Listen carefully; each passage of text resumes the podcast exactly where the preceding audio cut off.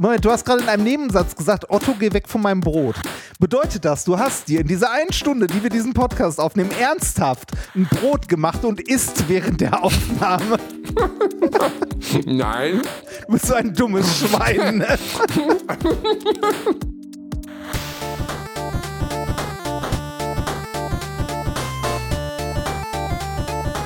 Ich lache niemals unter meinem Niveau. Ladies and Gentlemen, willkommen zurück zur neuen Folge Alliteration am Arsch mit der kleinen Kernwaffe Reini Remford und dem großen Atompilz Basti Bierendorfer. Ich war in Oppenheimer, Reini noch nicht. Wir haben einiges zu bereden. Die neue Folge ist da, flipperfrisch wie eine kleine Explosion. Reini, wo treffe ich dich gerade? Zu Hause. Ich bin zu Hause. Ich äh, sitze in meinem äh, wunderschönen Büro zu Hause und gucke raus in den verregneten Essener Sommer.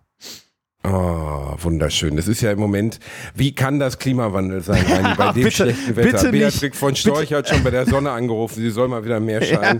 Was ist denn? Jetzt ist es so kalt draußen und du willst mir erzählen, die Welt geht unter. Das stimmt doch alles nicht. Das habt ihr doch alles erfunden. Das- Dreckige Klimakleber. Das, das, ist, das ist ja wirklich ein Punkt, den äh, die Populisten gerne nutzen und den viele oder manche Menschen nicht verstehen, der Unterschied zwischen Wetter und Klima.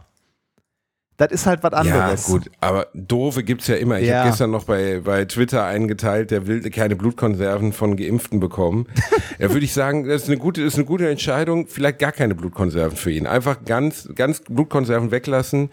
Ähm, weil Vielleicht freut sich jemand ist- anders oder, drüber, ne? Oder kann man vielleicht dann auch in Zukunft ankreuzen, ich will keine Blutkonserven von Doofen haben, wäre das möglich. Also alles, was verblödet ist, möchte ich nicht mehr als Blut in meinem Körper haben, auch im Notfall nicht. Da sterbe ich doch lieber, als verblödet zu sein. Das will doch Äh, keiner. äh, Ich sag mal so, es gibt die ein oder andere Religion, die das so handhabt, ne? Die sagt keine Blutkonserven und so. Je- äh, Zeugen Jehovas, glaube ich. ja, ne, richtig, das, genau. Ne? Die Zeugen Jehovas, äh, soweit ich weiß, auch. Keine, keine Blutkonserven. Sehr gute Idee, damit Ja. man das, das dünnt schön ordentlich aus. Mir ist immer noch nicht wieder eingefallen, wie diese beknackte Sekte hieß, die nicht bumsen. Wie hießen die denn? Das waren nicht die Quäker. Aber es gibt diese Möbel, sowas wie Chippendale-Möbel, die die gebaut haben. Und die hatten ja die Regel keinen Sexualverkehr, was dazu geführt hat, dass sie innerhalb von, von 50 Jahren auf drei Mitglieder einge, einge, eingedampft waren, weil wer nicht bumst, hat keine Nachkommen. Und das ist ziemlich schlecht für so eine Sekte. Also ganz, ganz schlechte Regel. Ist generell, irgendwie ordentlich eine, Knick, ist, ist generell irgendwie eine dumme Idee, ne? Also auch so äh, in der katholischen Kirche Zölibat kann man auch mal fragen, äh, ob das Sinn macht. Ja, aber der Kappes hat ja lange funktioniert. Also es gibt ja genug Priester. Also die wachsen ja offensichtlich an Bäumen nach. Das ist ja. Ja. Obwohl ich glaube auch, dass die Priesterseminare ähm, Lehrer und Lehrer werden. Also ich würde, ich, ich könnte nicht nachvollziehen, warum irgendjemand sich das antun sollte. Echt? Klar, streng gläubig und so, aber die Kirche ist ja nun wirklich jetzt kein Prestigeprojekt mehr in den letzten Jahren. Also so richtig gute Jugend, also wir haben viel in die Jugend gesteckt, aber leider an falscher Stelle, ne? Und dementsprechend der Nachwuchs kommt vielleicht zu spät. Hast du gerade gesagt, die haben viel in die Jugend gesteckt? Ja, ja, ja, aber halt an falscher Stelle, ne? Also, Ja. weißt du ja. Ja, äh, die, ja, Ja. genau. Ja. Äh, die Kirche, ja, die Kirche hat irgendwie äh, Schwund, ne? Also es äh, treten ja irgendwie hunderte tausend jedes Jahr aus der Kirche aus. Aber Kann immer man noch auch nicht, nachvollziehen. aber immer noch nicht Immer genug noch für meinen nicht Geschmack. Immer noch nicht. Stell dir mal vor, es wäre keiner mehr übrig außer dem Papst, was die dann machen würden. Was, nur der, der Papst ist noch katholisch. Dann müsste der so mit müsste so ein Telefonbuch rausgraben und Leute am Telefon vom Katholizismus überzeugen. Ja, hier läuft richtig gut. Also gut, wir der Kreuzzüge und so ist jetzt schon ein bisschen was her, aber könnten wir noch mal neu machen. Wir könnten noch mal losziehen, gemeinsam im Kreuz und Leute davon am besten mit dem Schwert überzeugen, dass Jesus ein guter Mann war. Ich bin Aber- da ja wirklich komplett raus rein. hier. Ja, also es ist, ja, ja. äh, du hattest damit ja auch nie Berührungspunkte. Ich war ja, ich war ja mal Mitglied im Club. Geht, meine Oma, ne? Meine Oma hat immer heimlich versucht, mich zu taufen. Also es ist schon, ich hatte schon Berührungspunkte. Genau, aber das Kind nicht hinguckt, Eltern- heimlich Wasser über den Kopf, ne? Nee, aber die ist zum Priester gegangen und hat gesagt, sie würde mich gern taufen lassen. Er hat gesagt, sie sind doch nicht die Mutter. Ja, doch, doch, wäre sie. Dann war sie schon so um die, um die Mitte 60. Und äh, der Priester war so ganz doof, war er dann doch nicht, dass er gecheckt hat, dass meine Oma jetzt nicht, dass sie nicht eine Spätgeburt hatte. Und dann, dann kam es nie zu meiner Taufe. Äh, aber Dafür waren äh, meine Eltern auch ganz dankbar, glaube ich, weil die wollten mich nicht taufen lassen. äh, nach deiner Geburt und so zurück zu anderen Dingen, die die Menschheit äh, fast vor die Ausrottung gestellt hätte. Äh, Oppenheimer, das war mal ein, boah, das war ja ein smoother Übergang Ja, rein hier. Du wie- bist ja noch ein richtiges Mediengenie. wie wie wart? Wahnsinn. Wie wart? Und, Öde und, war es. äh, und jetzt sag nicht, äh, ich versuche spoilerfrei vom Film zu berichten, weil du kannst die Story nachlesen. Es ist ein Historienfilm. da, so, was, hab, haben die am Ende eine Bombe gebaut? Hab, äh, aber die haben Nein, die, ja, aber, aber die brauchen sie nicht schön, mehr, ne? Die, die, die, die haben sie nicht irgendwo hingeworfen oder so, oder? Also, äh, ja, mh, also ich würde ihn ich würde trotzdem Spoilerwarnung geben, weil sie versucht haben, eine, eine Twist einzubauen, der aus meiner Sicht aber sehr bemüht wirkte, so in Richtung, wir müssen jetzt noch einen Spannungspunkt schaffen. Ähm, bei einem Historienfilm finde ich das eher fraglich, ob ich da jetzt noch unbedingt einen Spannungs... Es wäre mir lieber gewesen, der Film davor wäre spannend gewesen. Das hätte den Film, glaube ich, deutlich aufgewertet und das war er aus meiner Sicht leider nicht. Ähm, ich, ich, ich, ich habe das auch schon getweetet und bin auf ganz unterschiedliche Echo gestoßen. Ich glaube, dass der Film sehr teilt. Also, ich sage jetzt mal die positiven Punkte. Er ist natürlich genial äh, fotografiert, also die, die, die Kameraarbeit so. ist, ist, das Bild ist meisterhaft, der Bildaufbau ist meisterhaft, ähm, äh, die Schauspieler sind exzellent, also da gibt es wirklich keinen Ausfall. Ähm, die, das, was ich gesehen habe, zum Beispiel Figuren wie Edward Teller mit seinem rumänischen, ich glaube rumänischen Dialekt, äh, war, ich habe ihn im Original gesehen, im Englisch, was im Nachhinein, im, im Nachhinein ein Nachteil war. Ich hätte ihn gerne mit Untertiteln gesehen, weil besonders zum Beispiel die Ehefrau von Oppenheimer, gespielt von Emily Blunt, unglaublich undeutlich spricht. Ähm, bei Oppenheimer spricht ziemlich deutlich, aber Emily Blunt, ich habe kaum was verstanden von dem, was sie gesagt hat, muss ich sagen. Ähm, die Darstellerleistung auf, auf, durch die Bank meisterhaft äh, heraussticht natürlich Killian, er heißt nicht Cillian, Killian Murphy, ähm, der Oppenheimer mit dieser, dieser Gradlinigkeit, mit diesem zerhackten, äh, von, von, vom Wetter gegerbten Gesicht, der sieht ja aus wie aus einem Steinbrock gesch- geschlagen, wahnsinnig gut darstellt. Ähm, zumindest dem, was ich, ich habe zwei Interviews mit Oppenheimer gesehen, aber er wirkt als Charakter sehr glaubhaft. Es ist völlig egal, wie der originale Oppenheimer jetzt in Relation war. Ähm, und äh, also äh, überall, wenn es um die Exzellenz der Ausführung des Drehbuchs geht, exzellent. Jetzt der Aberteil. Erstens, äh, es gab bei, bei Pitch-Meetings hat Ryan, äh, ich weiß gar nicht, wer heißt, Ryan ist, die, ist, die, ist, der, ist der Autor von Pitch-Meetings, Ja. äh, hat so schön gesagt, ähm, wenn ich jetzt hier versuche, ähm, äh, äh, den Film, oder wenn, wenn ich versuche, ein Skript nach Skriptabfolge zu erzählen, kommt, äh, kommt Christopher Nolan und bringt mich um. Christopher Nolan hat ja dieses unbedingte Bedürfnis, Filme zu zerhacken. Es muss unbedingt asynchron erzählt werden oder antizyklisch, ich weiß nicht, wie man es formulieren soll. Also es gibt keine fortlaufende, keine Szenen, keinen Szenenablauf, sondern es wird über drei Zeitebenen erzählt. Ah, bei dem Film auch? Ähm, also du hast, du hast mehrere. Ah, Die, ah, doch, die ganze Zeit. Ah, doch, ich hab's, ich hab's Zeit. mitbekommen. Irgendwie äh, Schwarz-Weiß-Bilder sind in der Vergangenheit oder so, Farbe in Gegenwart. Nee? Schwarz-Weiß-Bilder sind in der Zukunft, das ist ja noch absurder. Ah. Schwarz-Weiß-Bilder sind in der Zukunft, wo du so, äh, man merkt relativ schnell, dass das offensichtlich nach der Bombe sein muss, Ja. weil sie ja über die Bombe und so sprechen. Aber Schwarz-Weiß-Bilder als letztes zu setzen, ist auch seltsam. Ich glaube, es ging darum, den, den, den Perspektivwechsel, also alles, was aus Oppenheimers Perspektive geschildert wird, ist in Farbe. Und das, was aus Louis Strauss Perspektive, also seines, äh, nennen wir es mal, Gegenspielers, wenn man einen Antagonisten braucht in einem solchen Film, geschildert wird, also dem Vorsitzenden der Atombomben- oder der Atomwaffenkommission, ähm, ähm, wird in, in, in, in, in Schwarz-Weiß gezeigt. Das ist nicht das Hauptproblem, aber erstens, mir fehlt die Stringenz. Das ist aber ein Nolan-Film, das kann ich akzeptieren. Mir fehlt der Spannungsboden, der Film ist unfassbar lang. Es wird unglaublich viel geredet. Also ja, ich habe überhaupt kein Problem mit Dialogfilmen. Ich habe auch kein Problem mit Dialogschlachten. Aber ich, ich habe viel zu wenig aus meiner Sicht. Also was ich sehen wollte, war der Bau der Atombombe. Vielleicht auch die innere Zerrissenheit. Ähm, ein bisschen auch der, der physikalische Weg dorthin. Also ja, ich weiß, das ist für einen Otto-Normalmenschen wahrscheinlich kaum nachvollziehbar, die Komplikation oder die... Ach nö, ach da, ah, ich finde, dass da, also ich, ich bin mal gespannt, ich habe ihn ja noch nicht gesehen. Ich denke, so die Entwicklung, also der Aufbau des Manhattan Projects und wie dann äh, halt eine, eine Bombe entwickelt wurde, was das Problem war, dass man Ja. irgendwie ne, verschiedene radioaktive Substanzen probiert hat, weil die eine nicht ging und die andere war Wird dann faktisch schwierig gar nicht so. gezeigt. Ja, Wird gar nicht gezeigt. schade. Irgendwann, prö irgendwann bröckeln die einfach so Graphitblöcke oder was das sein soll, um, um so, eine, so eine Kugel rum und jagen die dann in die Luft. Wird gar nicht gezeigt. Also es wird kurz drüber gesprochen, ob, welchen, ob man jetzt Plutonium nimmt oder angereichertes Uran oder wie Teller vorschlägt, halt Wasserstoff. Darüber wird so ungefähr drei Minuten gesprochen. Aber das Spiel, also die ganzen physikalischen Vorgänge spielen gefühlt keine Rolle. Es geht, warte mal, da fährt gerade der, der, der Staubsaugroboter. Kleine Bitch, du sollst da bleiben. Was ist denn los mit dir? Verdammt nochmal. Nächstes Mal kauf wieder eine Romba. So. Äh, Entschuldigung. Äh, ist wirklich. Okay. Also, ich, ich lasse meine Passivaggression lasse ich meistens am Staubsaugerroboter raus, weil er keine Gefühle hat. Ich, ich bin gleich fertig also mit im, meinem im, im schlimmsten nein, Fall. ich, nein, lass mich kurz du, du musst, ausreden. Du, du musst, dem, du musst dem. Staubsaugerroboter drohen, dass du ihm zum Peter schickst, wenn er nicht, äh, wenn er nicht pariert. Meinst du, Peter hat seinen Lümmel auch schon in den Staubsauger gedrückt? Weiß also ich in. Staubsaugerroboter? Weiß ich nicht. Also Ist, ich, ist es überhaupt möglich? ist- ja, Die Einsaugdüse ist wirklich klein. ich, ich glaube, ich glaube, es ist schwierig. Das sind ja so Walzen. Ne? Aber zurück zu Oppenheimer. Ähm, äh, Also, also, genau, zurück zu Oppenheim. Ich, ich stopp, stopp, ich versuche das kurz auszuführen, damit das nicht so komplett, also ich kann es jetzt auch zerhackt erzählen, wie Nolan seine Filme. Ich versuche es einmal zusammenhängend zu erzählen.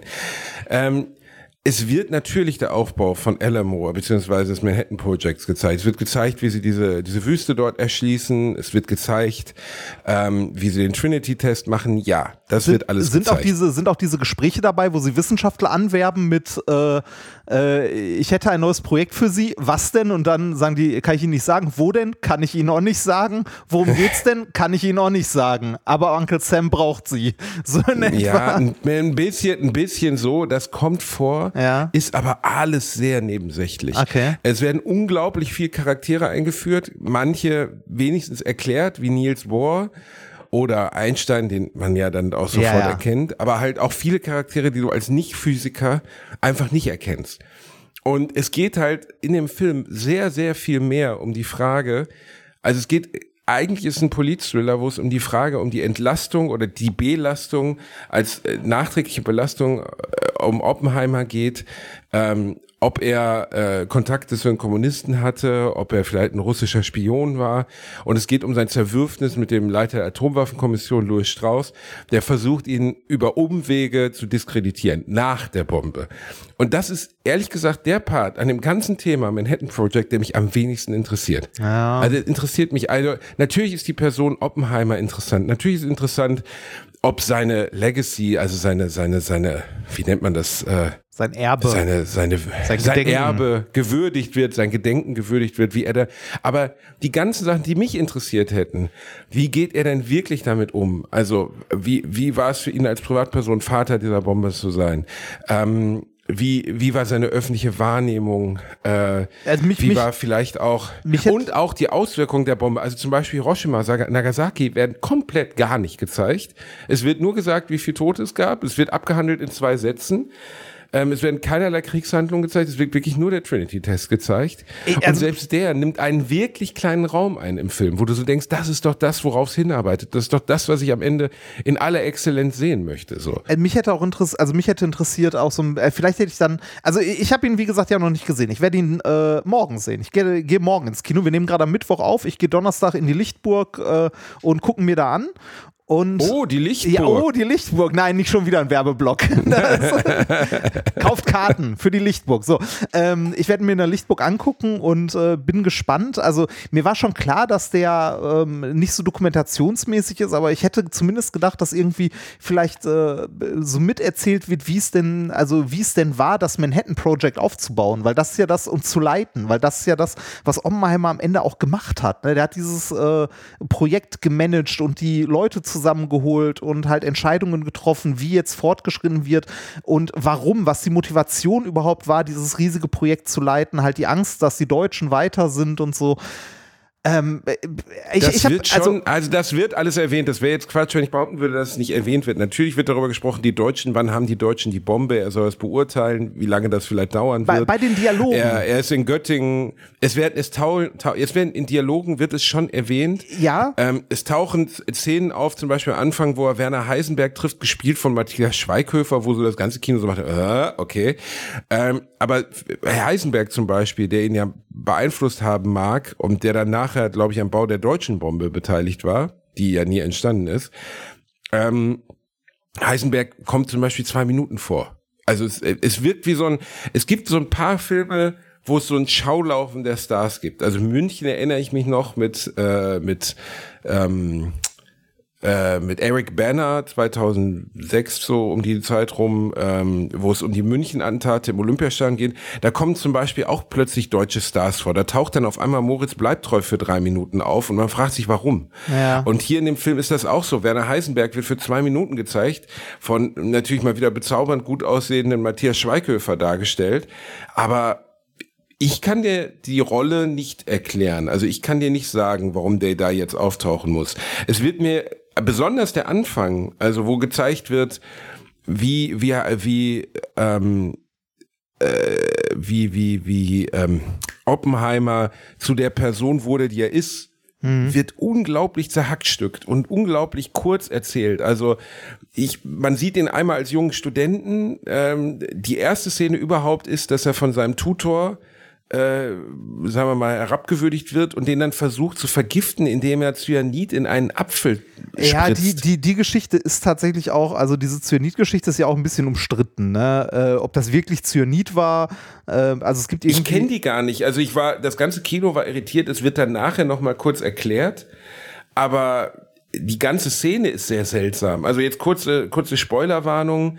Ähm, Niels Bohr kommt dann zu dem, zu seinem Tutor oder zu seinem Professor und hält diesen Apfel in der Hand und den schlägt er ihm dann aus der Hand. Ja. Ähm, so dass Niels Bohr, den er bewundert, dann nicht diesen vergifteten Apfel isst. Zwei Sachen daran, die mich gestört haben. Erstens, Oppenheimer ist auch Grund einer einer banalen Herabwürdigung bereit ein. Also es wird Cyanid gezeigt, also Gen und, genau ich kenne mich nun wirklich mit Gift nicht und, aus, aber es ist genau doch tödlich, ist, oder? Also ja, er würde ihn umbringen, oder? Ja, das ist es. Aber genau das ist halt die Frage, ob das ähm, in dem Film beziehungsweise in den Biografien nicht äh, übertrieben, also selbstbewusst von Oppenheimer äh, übertrieben dargestellt wurde. Ähm, ich glaube, Zeitzeugen, irgendwie äh, Studienkollegen oder so, haben mal gesagt, dass er irgendwie, äh, ne, also schon einen Apfel, also da, da, es gibt wohl einen wahren Kern Kern, grob vielleicht an der Geschichte, da bin ich aber auch zu wenig drin, um das mit Sicherheit zu sagen.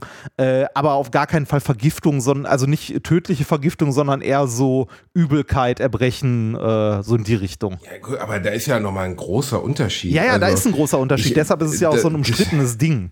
Ne, also das ja, mit Cyanid ist dann eher unwahrscheinlich. In, es, es wird im Film überhaupt nicht erklärt, warum er das tun sollte. Also es gibt gar keine Erklärung und weißt du, also der, man sieht den jungen Studenten, man sieht eine Situation, die in der, sagen wir mal, bloßgestellt nicht ganz ernst wurde. genommen wird, ja. aber nicht schlimm bloßgestellt, ja. noch nicht mal schlimm aus der Wahrnehmung des Publikums. Dann geht er irgendwie in ein Labor, äh, besorgt Cyanid und spritzt es in diesen Apfel und, und zögert damit auch gar nicht. Und als ich das las, ich weiß, denke auch, dass viele Leute im, im Publikum gar nicht wussten, was Cyanid genau ist.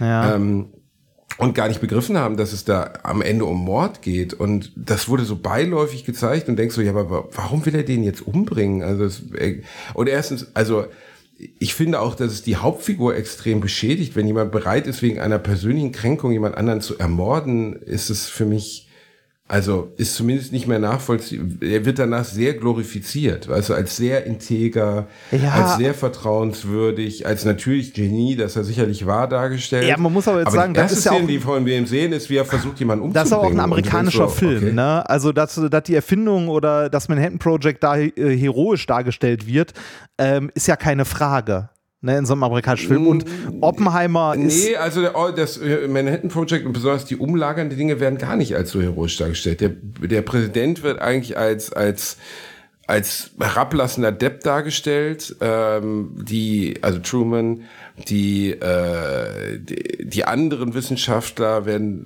oder auch Oppenheimer selbst wird in vielen sehr schwierigen Situationen gezeigt, wie er seine Frau bescheißt und äh, mhm. ja, also das ist jetzt nicht auch die, die, also das ist jetzt nicht äh, Top Gun, das ist jetzt nicht America. Ja, nein, natürlich yeah. nicht, natürlich nicht. Aber, ähm, ähm, aber diese, diese Cyanid-Szene ist für mich, also ich weiß nicht, ob Nolan da vom Publikum Vorbildung erwartet. Du wusstest ja jetzt von dieser Story, ich wusste davon nichts. Aber die habe ich Und aber. Für mich war das völlig die hätte ich so aber auch nicht gewusst. Die habe ich nur im Rahmen des Films mitbekommen tatsächlich. Also ich habe mich mit so, Oppen, ich habe mich mit Oppenheimer als Person aber auch nie so sehr äh, beschäftigt, muss ich sagen, weil äh, klar Oppenheimer war Physiker, Theoretiker, hat wahrscheinlich auch viel dazu beigetragen halt zum äh, also zum Bau der Bombe. Er, er hat aber am Ende im Wesentlichen ja dieses Projekt geleitet und so die physikalischen Grundlagen für also die so eine Bombe möglich machen, äh, die die hat also deshalb sage ich auch, es ist schwer, Oppenheimer als Vater der Atombombe zu bezeichnen, denn äh, das ist eher so ein Gruppenprojekt. Ne? Also ohne, ohne Einsteins Erkenntnis, dass Masse äquivalent ist zur Energie, hätte es äh, eine Atombombe nie gegeben ähm, ohne die Forschungen von Heisenberg oder von Niels Bohr und so weiter. Also das hat nicht einer erfunden, sondern die ganzen theoretischen Grundlagen und dann auch die technische Umsetzung und so ähm, ist nichts, was eine Person erfunden hat, sondern das ist was, was durch einen wissenschaftlichen Prozess von vielen Leuten entwickelt wurde. Werbung als kleiner, dicker Junge, der ich nun mal leider bin, habe ich mich in letzter Zeit häufiger mit dem Thema Krankenversicherung auseinandergesetzt. Genau genommen mit privaten Krankenversicherungen. Und wenn du wie ich überfordert bist von dem riesigen Angebot an Tarifen, das es da so gibt, dann check mal die kostenlose Clark-App aus. Das ist wirklich fantastisch, weil mit Clark hast du all deine Versicherungen im Überblick und kannst sie von überall aus digital managen. Das ist ein echt dicker Vorteil. Dank des praktischen Tarifvergleichs siehst du außerdem in Sekundenschnelle, welche die passende Krankenversicherung für dich und deinen individuellen Lifestyle ist. Und solltest du wirklich mal Fragen haben, helfen dir die Expertinnen von Clark immer persönlich weiter. Per Telefon, Videocall, Chat, E-Mail, Fax, die kommen theoretisch zu Hause vorbei, reiten auf einem Pferd vor, schmeißen dir eine Brieftaube ins Gesicht, das ist unglaublich. Okay, die letzten drei Gründe stimmen nicht, aber das ist wirklich wahr, sie sind immer erreichbar. Weiteres großes Plus, Clark gehört zu keiner Versicherungsgesellschaft, berät dich also immer unabhängig und in deinem Interesse. Also tausch das Wartezimmer gegen das Behandlungszimmer und lad dir die Clark-App runter. Mit dem Gutscheincode AAA34, AAA34, erhältst du außerdem bis zu 30 Euro Shoppingguthaben für Brands wie Apple, Zalando und Co. Die Teilnahmebedingungen und alle weiteren Infos findet ihr wie immer in den Show Notes. Werbung Ende. Es wird natürlich oft das Thema Quanten wird, wird erwähnt. Also es wird dann immer wieder über, ne, die, er hat die Quantenmechanik nach Amerika gebracht zum Beispiel und so, weil die dort ein noch nicht vertrautes Feld war. Es wird aber überhaupt nicht erklärt, was es ist.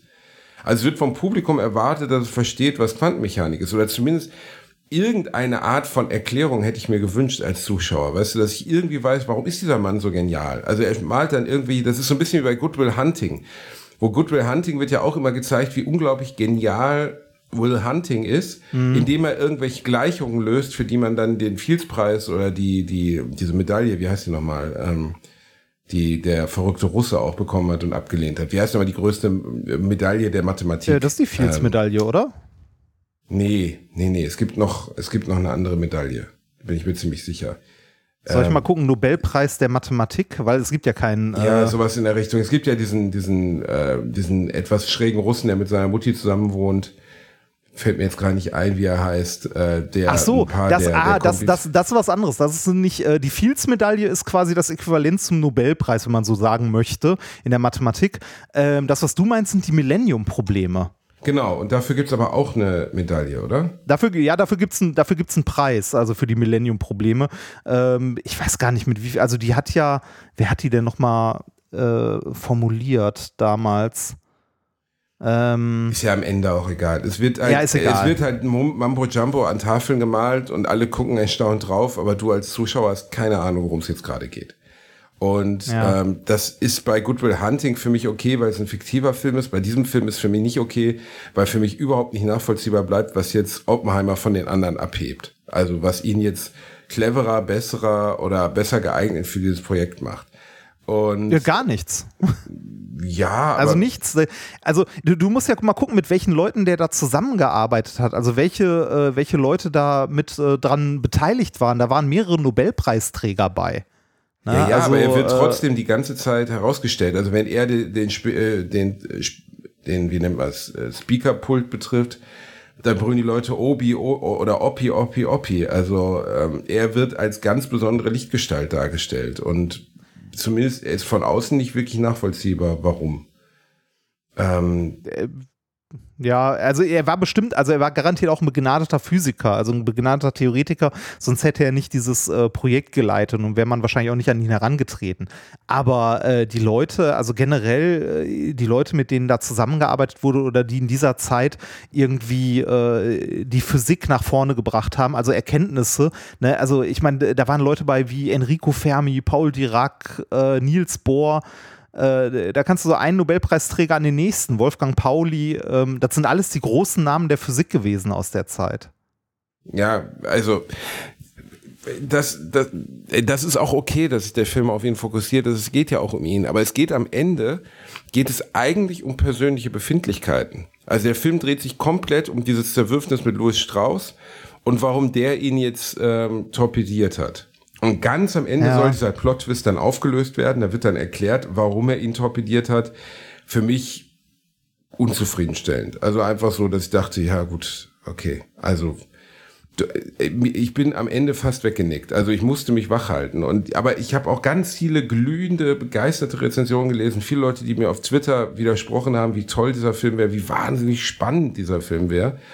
Und ich fand ihn ja. leider wirklich, und das, also für mich hat Kino als Unterhaltungsmedium immer auch den Anspruch der Spannung oder zumindest des Spannungsaufbaus. Der, eine Geschichte muss irgendwie so erzählt sein, dass sie mich fesselt. Und das hat bei diesem Film überhaupt nicht funktioniert.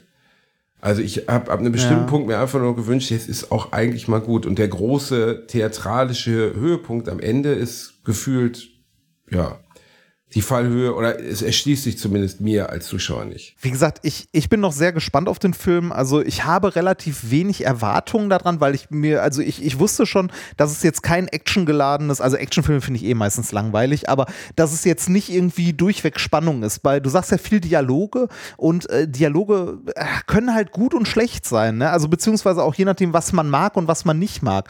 Ich finde, Dialoge können ja gut eine Geschichte erzählen zwischen Charakteren oder auch gut Charaktere aufbauen. Ähm, was ich persönlich nicht mag, ist, wenn Dialoge äh, einfach Sinn, also gefühlt für mich sinnlos in die Länge gezogen sind. Und damit mache ich mich jetzt unbeliebt, bei dir zum Beispiel wahrscheinlich auch. Ich finde zum Beispiel Dialoge in Filmen von Quentin Tarantino meistens einfach zu lang. Ja, ja, aber die, nö, das, ist, also, das, das kann man durchaus das kann also man die, in manchen Szenen, also bei Schwantino wurde ja immer vorgeworfen, dass seine Dialoge sinnentleert sind. Also das Gespräch über ja. den Quarter Pounder mit Käse von, von, von, ja. von Samuel L. Jackson und Travolta bei Pulp Fiction, das so wahnsinnig bekannt geworden ist. Ähm, es aber erschließt das, sich mir komplett, warum ja, aber es erschließt sich mir, warum Leute das, äh, warum Leute das sehr finden. Ich verstehe es. Ähm, ja, ja. Aber bei diesem aber Film geht es ja um ganz spezielle, also es ist ja ein ganz, ganz dichtes, schwieriges Thema. Und ja. dementsprechend, aber ich, ich, ich bin vielleicht, vielleicht ist er an mir vorbeigesickert, ich weiß es nicht genau. Mich hat er nicht abgeholt, muss ich leider sagen. Und ähm, ha auch am Ende verloren. Also, also ich habe ein bisschen Angst davor, dass der drei Stunden geht. Das, äh, das ist das, was mir ein bisschen Bauchschmerzen bereitet, weil ich mir denke, also, also ein Film, äh, bei so langen Filmen, die so unglaublich lang sind, brauche ich einen Grund, warum die so unglaublich lang sind. Warum kann man die Geschichte nicht in anderthalb Stunden oder in zwei Stunden erzählen? Warum muss die drei Stunden lang sein? Gibt es einen Grund dafür? Und äh, ja, häufig, ist ein komplexes also, es Thema gibt in einfach, Fall, ne? Also ja, das schon. Aber es, es gibt Filme, die für meinen Geschmack einfach zu lang sind, wo ich denke, boah, der Film könnte echt gut sein, wenn er eine Stunde kürzer wäre. Also ich bin Fan von sowas, wenn der Film es füllt. Also Casino von, von, von Scorsese oder alle langen Scorsese-Filme aus meiner Sicht füllen dieses Thema. Also Goodfellas ist lang, Casino ist lang, ähm, äh, Wolf of Wall Street ist lang, aber guck doch mal, wie schnell ja, Wolf of Wall Street vorbeigeht. Also wie, wie dieser stimmt. Film an dir vorbei ballert, weil er, ja, der ist super. weil er so schnell erzählt ist, weil er, ähm, gestern lief auch der Killers for the, Killers of the Flower Moon, glaube ich, der neue Scorsese, auch wieder mit, ähm, mit Leo DiCaprio. Trailer. Ja. Ich kann mir bisher komplett auch nach dem Trailer nicht vorstellen, worum es wirklich geht. Ich, es geht um einen Kriminalfall, der verknüpft ist, glaube ich, mit den mit den ähm, Reservaten, also mit den Gebieten der, der, der ursprünglichen Amerikaner, der, was man dann Indianer später nannte oder der Indigenen. Aber der Trailer hat mich ziemlich ratlos zurückgelassen. Soll aber ein Meisterwerk wieder sein. Ich bin sehr gespannt, werde ich mir auf jeden Fall anschauen. Und Scorsese ist für mich zum Beispiel Regisseur. Casino ist so ein Film, der erzählt die ganze Zeit. Die ganze Zeit werden dir neue Sachen erzählt. Es ist spannend, es gibt Höhepunkte, es gibt, es gibt Morde. Ähm, also der Film holt mich ab. Aber bei Oppenheimer ich kann dir auch nicht sagen, warum dieser Film so abartig lang sein musste, weil zumindest das Projekt, was gezeigt wird, das Manhattan-Projekt, wäre, viel, wär, also wäre natürlich auch länger erzählbar gewesen, klar. Ähm, aber wird ja im Film wahnsinnig kurz erzählt. Also Alamo und das Manhattan-Projekt und der Trinity-Test ist der kleinste Teil des Films. Und das wundert Okay, mich halt also bei es dem geht wirklich Film. mehr um die, es, also es geht mehr um die Personen dann. Es geht wahnsinnig viel um die Person und es geht auch wahnsinnig viel um das Zerwürfnis mit Louis Strauss. Also das ist der Kern. Okay. Es, und Louis Strauss ist als historische Figur mir völlig unbekannt gewesen im Vorhinein. Ja, mir auch. Mir tatsächlich auch. Ähm, und interessiert mich auch recht wenig. Also ist nicht das, was ich sehen will. Ich habe hier mal den, äh, den Wikipedia-Artikel gerade zum aufgemacht. Louis Strauss Jr. war ein US-amerikanischer, der war halt ein Politiker. Ne? Genau, er Politiker, Polit- Geschäftsmann, Bankier, Offizier der US Navy. Äh, und der kommissarische Handelsminister der Vereinigten Staaten als führendes Mitglied der United States Atomic Energy Commission war Strauss maßgeblich an der politischen Entscheidung zum Bau der ersten Wasserstoffbombe Mike beteiligt. Genau. Es geht dann ein bisschen um die Frage, Oppenheimer zum Beispiel, um das Arms Race, was ja dann auch genau ausbrach, wie sie es vermutet haben. Also Oppenheimer lehnte ganz stark ab, ähm, den, die Wasserstoffbombe zu bauen, weil er sagte, in zwei Jahren haben die Russen sie dann auch. Und äh, wir werden uns, was ja dann historisch auch passiert ist, in eine unendliche Spirale des Waffenrüstens begeben, die wir nicht mehr aufhalten Ja. können. Aber Louis Strauss und seine Ablehnung Oppenheimers und dieses, diese Intrige darum, die wird halt unglaublich breit erzählt. Und ich als Zuschauer frage mich die ganze Zeit, warum ist das der Fokus dieses Films? Warum ist das so bedeutend für mich? Es geht am Ende, also das ist die Fallhöhe. Oppenheimer wird vor so einer Art, ähm, vor, vor so einer Art, es ist eine Anhörung, aber keine öffentliche, in so einem kleinen muffigen Raum. Das ist wohl auch alles historisch belegt und so richtig von Louis Strauss eingefädelt in so eine Anhörung ge äh, gebracht. Und dann geht es darum, die ganze Zeit die Frage, ob ihm seine ähm, Sicherheitserlaubnis oder wie wird das im Englischen, Security, also, Also Sicherheitsfreigabe. Sicherheitsfreigabe, genau, die Sicherheitsfreigabe, ob die ihm erteilt wird oder nicht. Und das ist, also für mich als Zuschauer, vielleicht mögen mir jetzt viele, die uns zuhören, widersprechen, aber es ist die Geschichte nach der Bombe. Die Bombe ist bereits gefallen, es ist alles passiert. Und mir wird jetzt stundenlang erzählt, ob Oppenheimer diese Sicherheitsfreigabe bekommt oder nicht.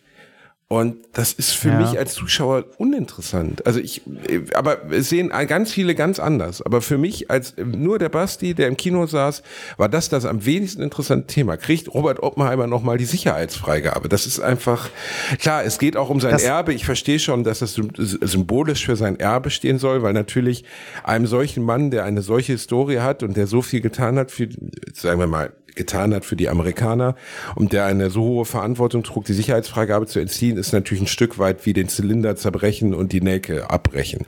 Aber es juckt mich nicht so sehr. Ich möchte einfach den Bau der Bombe sehen. Ich möchte wissen, was ihn dazu bewegt hat, die Zerwürfnisse, das möchte ich alles sehen. Und das wird wahnsinnig kurz abgehandelt und hat mich sehr enttäuscht, muss ich sagen. Das, das heißt, äh, Oppenheimer spielt auch viel nach der Bombe? Also ich hätte jetzt gedacht, dass äh, der Hauptteil des Films davor spielt, halt, halt das Manhattan Project. Am Arsch die Räuber, mein Freund. Also 60 Prozent locker spielen nach der Bombe.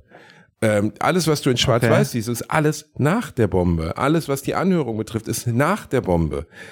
Und was vor der Bombe ist, da werden dann besonders am Anfang werden so Szenen bei Cocktaildinnern gezeigt, wo er andere Physiker kennenlernt. Ähm, teilweise, wo, wo er dann, sein Bruder ist verknüpft mit der kommunistischen Partei der, der in Amerika. Er, der Bruder wird aber gar nicht erklärt. Und er besteht aber immer drauf, dass der Bruder beim Bau der Bombe dabei ist. Und der Militärattaché, Militärgeneraldirektor, gespielt von, von äh, Matt Damon, lehnt das halt ab, weil er sagt, das ist ein Kommi, den können wir hier nicht gebrauchen.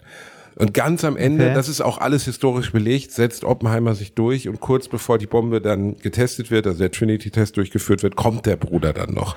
Aber warum dieser Bruder so entscheidend ist, warum der so wichtig für ihn ist, wird mir gar nicht erklärt. Also klar, der ist auch Physiker und der scheint offensichtlich auch clever zu sein. Ist auch nicht überraschend bei, bei Oppenheimer. Aber ja, also warum der jetzt unbedingt dabei sein muss, keine Ahnung. Und ähm, das hat mich alles in Anführungszeichen enttäuscht. Das hat mich alles nicht abgeholt. Das hat mich alles irgendwie kalt gelassen. Und das fand ich sehr schade. Das Schöne ist, jetzt bin ich noch gespannter, den Film morgen zu sehen. Äh, ja, Weil, also äh, vielleicht also, empfindest du es ja ganz anders, aber du bist jemand, äh, also ich kenne dich ja, du fandst Heat langweilig. Und wenn du Heat Ja. langweilig fandst, dann wirst du bei Oppenheimer sterben. Weil, äh, ja, weil, weil äh, bei Heat gibt es ja immer wieder, also du kannst natürlich Heat und Oppenheimer nicht vergleichen, das sind ja völlig unterschiedliche Filme. Aber bei Heat gibt es ja das, gibt es ja ein ganz Ja, stimmt. klares... Der eine, der eine ist scheiße langweilig und der andere ist Oppenheimer.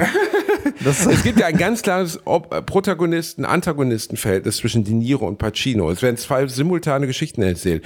Der, der Cop, der die Regeln bricht und der, der eigentlich, also der natürlich äh, gesetzeswidrige Verbrecher, der aber einem ganz klaren Kodex folgt und die Regeln nicht bricht. Also die Regeln innerhalb seines Systems. Es geht ja darum, diese beiden Welten miteinander auszuspielen und am Ende aufeinandertreffen zu lassen. Und ähm, es gibt aber immer wieder Spannungspunkte. Es gibt den, den großen, weltbekannt gewordenen Heist, äh, Heist, heißt, heißt, keine Ahnung, also den Banküberfall, der sehr, sehr bekannt geworden ist.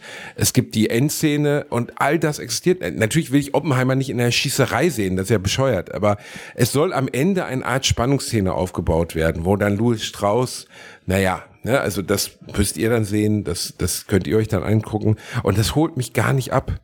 Weil es geht nur um eine unsympathische Figur, die am Ende als unsympathisch entlarvt wird. Und das ist einfach, ja, das, das hat mich nicht abgeholt, muss ich leider sagen. aber du hast die drei Stunden durchgehalten. Natürlich habe ich die drei Also, Stunden durchgehalten. ja, ja, ja, Entschuldigung, ich- ich, wollte ich mir gerade die Nase putzen und dachte, dass das. Du kannst es ja über die Ohren hören, aber das Publikum kann es nicht hören, wenn ich das Mikrofon weglege. Dementsprechend werde ich mir jetzt mal auf die Entfernung die Nase putzen. Das Mikrofon Das Publikum hört immer, wenn du das Mikrofon weglegst. Ja. Jederzeit. Ja, gut, aber guck mal, jetzt bin ich hier Flur und jetzt kommst du. Ach, schön. Ja. Ähm, ich, ich, ich, werde, ich werde nächste, also in unserer nächsten Folge, wenn wir aufnehmen, werde ich dann mal meine Meinung zu Oppenheimer äh, kundtun, ob ich den genauso langweilig fand wie du. Also ich, bin immer noch gespannt. Ich glaube, der wird ganz interessant. Äh, auch äh, die Politik drumrum vielleicht. Äh, ich habe nur ein bisschen Sorge wegen dieser drei Stunden. Das, äh, weil, also in drei Stunden Film zu Hause gucken, finde ich, ist auch nochmal eine andere Nummer als in drei Stunden Film Boah, im Kino kannst du gucken. weil zu Hause zwischendurch kann ich auf Pause- ne? Ja, genau, genau. Ich kann zwischendurch meinen Laptop aufklappen, ordentlich ein Porno anmachen und, ne? Nee, äh, zu Hause kannst du halt mal Pause drücken und irgendwie pinkeln gehen oder so. Das finde ich im Kino manchmal äh, schwierig, wenn du da drei Stunden sitzt. Geht's jetzt, das ist also der Grund, warum ist dein Hauptproblem mit dem Film deine Prostata? Geht's jetzt darum, oder? Nein, nee, es geht, es geht mir einfach darum, drei Stunden in einem Sessel, äh, ja, äh, zugegeben ein sehr bequemer Sessel, aber drei Stunden da zu sitzen, ohne mal zwischendurch kurz aufstehen zu können, pinkeln zu gehen, sich was zu essen zu holen oder ein neues Bier oder so. Äh, das ist auch der Grund, warum ich zum Beispiel seit Jahren, also ich habe das als Jugendlicher gemacht, ich würde es heute im Leben nicht mehr tun, in so Double- oder Triple-Feature reinzugehen Nee, würde ich auch nicht mehr machen. Ist super ätzend. Also ich, äh, ich glaube, das letzte, das letzte Double-Feature, das ich im Kino gesehen habe, war entweder Herr der Ringe, der dritte und der Oh. zweite Teil Oh, zusammen. Oh, oh, Ja, oh, genau. oh. Ja, nee, das will ich auch nicht mehr machen. Äh, also das ich als Hast du dir Matrix gesehen. als Dre- Dreier gegeben? Das, das muss hart sein. Wenn du den ersten Film siehst, Boah, denkst, boah. Der, der erste Film ist, ist ja, das kann man ja nun wirklich sagen, ein Zufallsmeisterwerk. Da haben die Wachowskis einfach komplett richtig gelegen. Und danach haben sie einfach nur noch falsch gelegen. Und wenn ich mir vorstelle, dass ich mir den ersten Matrix angucke und dann Double Feature aus den, das ist ein bisschen so, als wenn du erst ganz tollen Sex hast und danach kommt jemand und nimmt den Blinddarm raus. Das ist einfach ganz schrecklich. Du sitzt da einfach und du denkst so, oh mein Gott, bitte lass es einfach zu Ende gehen. Ist das scheiße. Und ähm, der vierte war ja dann, den sie dann nochmal nachgeschoben haben, auch, also äh, einer der interessantesten Filme, die ich seit langer Zeit gesehen habe, weil er komplett in zwei Teile zerfiel. In einen sehr Ja, guten musst- Teil und einen absolut fürchterlichen Teil. Und- Ich habe ihn ja mittlerweile auch gesehen und man muss ihn nach einer halben Stunde ausmachen. Ja, man muss ihn einfach halben Stunde ausmachen ausmacht, denkst und, oh, guter Film, wirklich gut und akzeptieren, Film. dass der Film nur eine halbe Stunde lang ist. ja, und dann ist gut. Das ist, Der Film ist einfach nur eine halbe Stunde lang und dann ist gut. Also äh, es gibt keine Maschinengeisterwesen, irgendwas und so. Alles gut. ähm, Ey, den- den wir fand können ich auch- aber den fand ich auch Thema, schlimm. jetzt wo wir bei Oppenheimer sind, können wir das Thema Atombombe ja nochmal anschließen, weil ich habe vorhin noch über Ivy Mike gelesen. Ähm, äh, weißt du was, warte mal, äh, ich kann, ich will es, Ivy Mike, oh, oh, Reini, das ist ja interessant, dass du das nicht weißt. Ivy Mike war die erste Wasserstoffbombe. Ach so, ah, ja, ja, ja. Und Ich wusste nicht, wie sie heißt. Und die wurde auf Elu Gelab gezündet, auf einem äh, einer Insel. Auf einer Insel, die es die es heute nicht mehr gibt, Richtig, weil die- dort die erste Wasserstoffbombe Exakt, getestet Die gibt's wurde. einfach nicht mehr. Also die Insel wurde komplett zerstört und komplett zerstört heißt in dem Fall, sie gibt's nicht mehr. Also da ist jetzt einfach nur Meer. Die komplette Ja. Insel wurde einfach, also eine über zwei Kilometer lange Insel wurde einfach komplett zerstört. Ich frage mich bis heute, die Frage hat mir auch letztens jemand gestellt, wie haben die Amerikaner das, das, das ver verantwortet? Also das Bikini Atoll scheint ja irgendwie unter amerikanischer Herrschaft in der Zeit gewesen zu sein. Ähm, natürlich war Elogilab nicht be be be bewohnt. Aber viele andere angrenzende Bikini-Atoll-Inseln waren ja bewohnt. Wie hat man das verantwortet? Dass man einfach, einfach Inseln zerstört. Komplett. Äh, mit der Bedrohung durch den Kommunismus. Ne, also b- ich glaube, das war das war damals eine Zeit, wo man einfach ähm, äh, also wo man einfach alles machen konnte, ne? Und das auch niemanden gestört hat und die äh, die Leute wussten ja auch zum Teil nicht, also zumindest also die Wissenschaftler vielleicht hier und da schon, aber die Allgemeinheit wusste ja hat ja noch nie was zu der Zeit von irgendwie äh, radioaktivem Fallout oder so gehört. Du musst überlegen, das war noch alles äh, vor dem ersten äh, also vor dem ersten in der breiten Öffentlichkeit bekannt gewordenen Störfall in einem Atomkraftwerk. Ne, Also Three Mile Island war, glaube ich, vorher schon, aber das ist ja weitestgehend äh, nie in der Öffentlichkeit angekommen. Und äh, Tschernobyl war ja das erste Mal, dass überhaupt, äh, also zumindest in Europa, ähm, nennenswert irgendwo radioaktiver Niederschlag runterkam. Also äh, die haben ja nicht umsonst später die Atombombentests halt unter die Erde verlegt, weil sie gemerkt haben, so, oh, wenn wir das ganze radioaktive Zeug in die Atmosphäre blasen, ist nicht so geil. Ja, aber, aber, Äh, also- das, nein, aber das verstehe ich jetzt wirklich nicht mehr, weil wir sprechen ja von, von mittelschweren Genies, die da an der Arbeit waren, also Oppenheimer, Teller etc. Das sind ja alles Genies gewesen. Die werden doch gewusst haben, was passiert, wenn du, wenn du eine Atombombe in der Atmosphäre zündest. Also das war doch absehbar. Ja, aber sag mal so, war halt nötig, ne? Also der Feind war halt, es war immer die Bedrohung des Feindes, der halt auch daran arbeitet und man musste halt schneller sein. Ist ne? übrigens, Und in. Es amerikanischen Filmen wird der Kommunismus ja oft sogar als gefährlicher dargestellt als der Faschismus. Und ich muss sagen, Ja. ich habe es bis heute nicht ganz verstanden.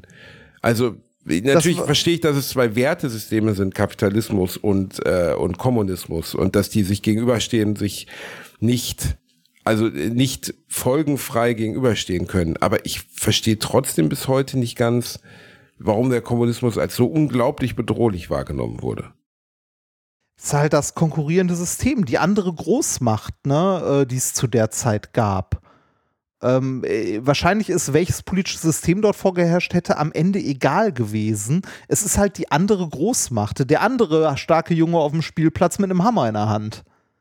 Ne, Das so, das war halt die Bedrohung. Und äh, dann hat man direkt noch das politische System als Bedrohung gesehen. Also ich meine, für den Kapitalismus ist der Kommunismus ja auch der krasse, also eigentlich, wenn er denn funktionieren würde, so, der krasse Gegenentwurf, wenn der Kommunismus nicht häufig äh, in eine Diktatur abgleiten würde.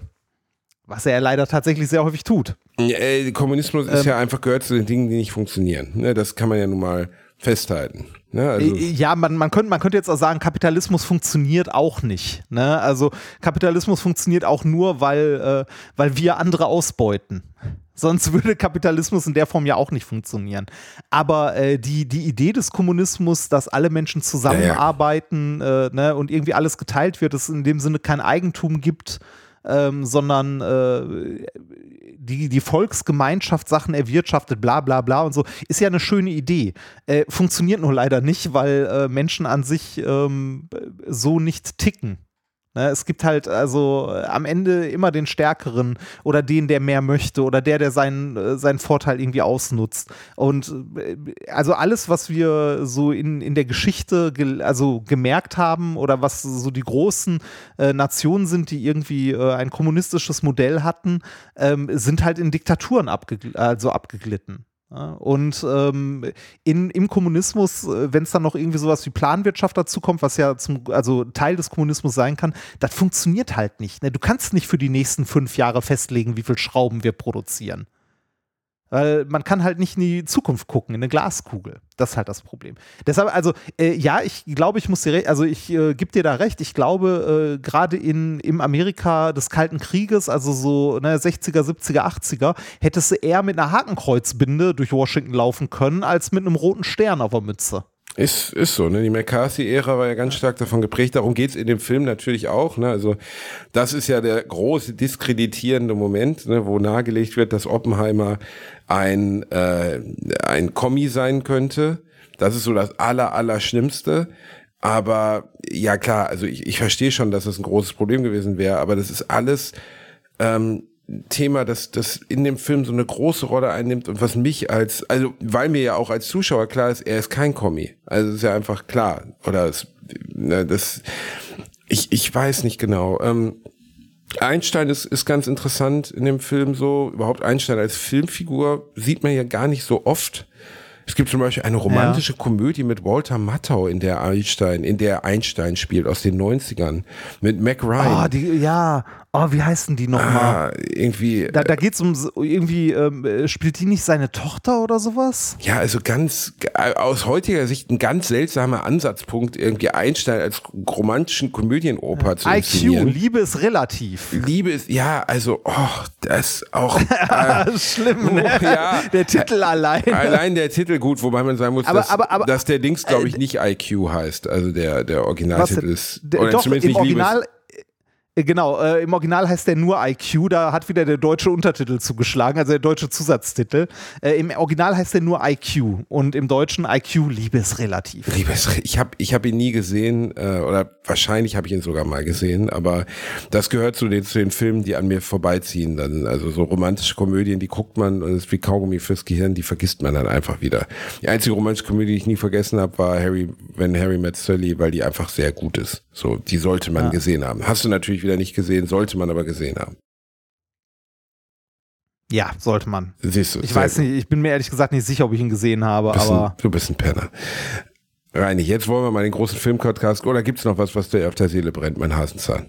Äh, nee, nee, eigentlich nicht. Äh, du, du hattest mit der Wasserstoffbombe angefangen. Ähm, ah, Ivy äh, Mike, die Wasserstoffbombe, ganz, genau. Genau, äh, ganz, ganz kurz dazu. Ich, äh, äh, es ist faszinierend, weil die Wasserstoffbombe benutzt ja äh, keine Kernspaltung, sondern Kernfusion. aber um die zu zünden, also um Kernfusion zu erzeugen, wird eine, Atom eine konventionelle Atombombe quasi gezündet. Also die konventionelle Atombombe zündet die Wasserstoffbombe. Wow, okay. Ja. Genau. Ähm, und ähm, die, ich weiß gar nicht, die ersten Wasserstoffbomben, die die, äh, die die Amis und die Russen gezündet haben, also sie waren ja relativ nah beieinander. Äh, ich glaube, die Amis zuerst und die Russen ein Jahr später. Ähm, also dieser, äh, wie ist er, Ivy Mike? Die Ivy erste Mike. von den, Ivy Mike. Von, von den Amis. Mhm. Äh, wenn ich das richtig gesehen habe, wurde die exakt äh, 30 Jahre vor meinem Geburtstag gezündet. Oh, schön. Ja, nett, ne? Das ist doch schön. Das ist ja. nett. Also ja, exakt, genau, exakt 30 Jahre von meinem Geburtstag. Und ähm, die, äh, also um mal eine Vorstellung dafür zu bekommen, ne, in den, also quasi 45, so mit Ende, mit Ende des Krieges rum, ähm, wurde, äh, also wurden die ersten Atombomben gebaut, ne, also mit dem Manhattan Project und nur, also keine zehn Jahre später, dann die Wasserstoffbombe. Und die äh, also es wurde ja, also eine Wasserstoffbombe wurde im Gegensatz zu einer Atombombe nie in einem Krieg benutzt. Also es wurde noch nie eine Wasserstoffbombe auf irgendeine Nation geworfen. Wäre auch katastrophal. Ich hatte gelesen, ich glaube, Ivy Mike hatte 10,2 Megatonnen und die Hiroshima-Bombe hat 160 Kilotonnen. Ich, ja, äh, natürlich, also sind, also diese, diese Begriffe werden, werden bei, bei Dings ja auch verwendet, bei Oppenheimer ähm, die erschließen sich dir als Otto-Normalverbraucher aber nicht. Also Kilotonnen und Megatonnen kann ich überhaupt nicht abschätzen. Also äh, 1000 so Kilotonnen sind ein, äh, 1000 Kilotonnen sind eine Megatonne wahrscheinlich, ne? Ja, genau. Bist du dir sicher? Also nicht, dass du wieder Ärger kriegst. Ziemlich. Nee, nee, äh, ziemlich. Ähm, also ist ungefähr ist, 100 also, Mal so stark, ne? Also Wenn sie 10,6 zu 160 oder ist irgendwie 80 Mal so stark äh, will ich gerade nicht überschlagen. Ähm, äh, es, es, ist auf jeden Fall ein, ein Vielfaches. Ne? Also äh, ich weiß auch jetzt ehrlich gesagt nicht, wie, wie, viel, wie viel Sprengkraft die, äh, die Hiroshima-Bomben und so hatten oder Nagasaki. Ähm, also es ist auf jeden Fall ein Vielfaches. Ne? Also das, was bei der Wasserstoffbombe an Energie freigesetzt wird, ist ein Vielfaches von einer normalen äh, Atombombe. Und äh, ja, wir können eigentlich nur von Glück reden, dass sowas noch nie auf Menschen geworfen wurde oder nie zum Einsatz kam. Ich meine, äh, das, das, ist ja vielen Leuten auch nicht zwingend bewusst. Die beiden Bomben auf Hiroshima und Nagasaki sind die einzigen Atombomben, die je ähm, wirklich eingesetzt wurden in einem Krieg. Glaubst du, Und man dass kann das nicht heute bewusst noch- ist? Also ich glaube schon, oder? Weiß ich nicht. Also man kann heute noch lange darüber streiten, ähm, Ob es ob das wirklich war. nötig Das genau, ob wird in dem Film natürlich auch erwähnt. Ne? Also als dann der, als Hitler sich umbringt in dem Film, ähm, wird dann von den anwesenden Physikern auch diskutiert, ob der Bau äh, der, des Manhattan-Projekts, ob das Manhattan-Projekt weiterhin überhaupt Sinn macht.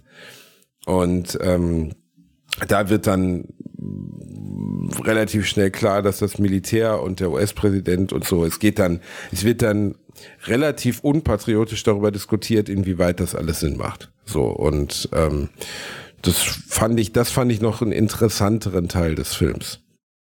Ich fände es interessant, wie ich fände es interessant, welchen Einfluss gerade so im Kalten Krieg der 70er, 80er Jahre der äh, militärisch-industrielle Komplex in den USA ähm, halt Auswirkungen auf die Politik hatte, also auf diese Rüstung, weil ähm, was, also äh, Manhattan Project, Atombombe, die wirklich abgeworfen wurde, eine Sache und absoluter Wahnsinn. Der Kalte Krieg, der darauf folgte mit der Sowjetunion, ähm, was da an Vernichtungswaffen gebaut wurde. Ne? Also wie gesagt, so die Wasserstoffbombe äh, oder auch irgendwelche äh, Neutronenbomben, die, äh, was weiß ich, in erster Linie halt Menschen töten und nicht äh, Gegenstände Gibt's die oder schon? Ich Gebäude. habe gedacht, dass die erst lassen. entwickelt werden. Gibt's das schon? Nee, Neutronenbomben gab's. Also bin ich mir ziemlich sicher, die gab's. ich habe Ähm, gedacht, dass das äh, also, ne, Zukunftsmusik wäre. Okay, das ist ja erschreckend. Nee, äh, Neutronenbomben dürfte es geben.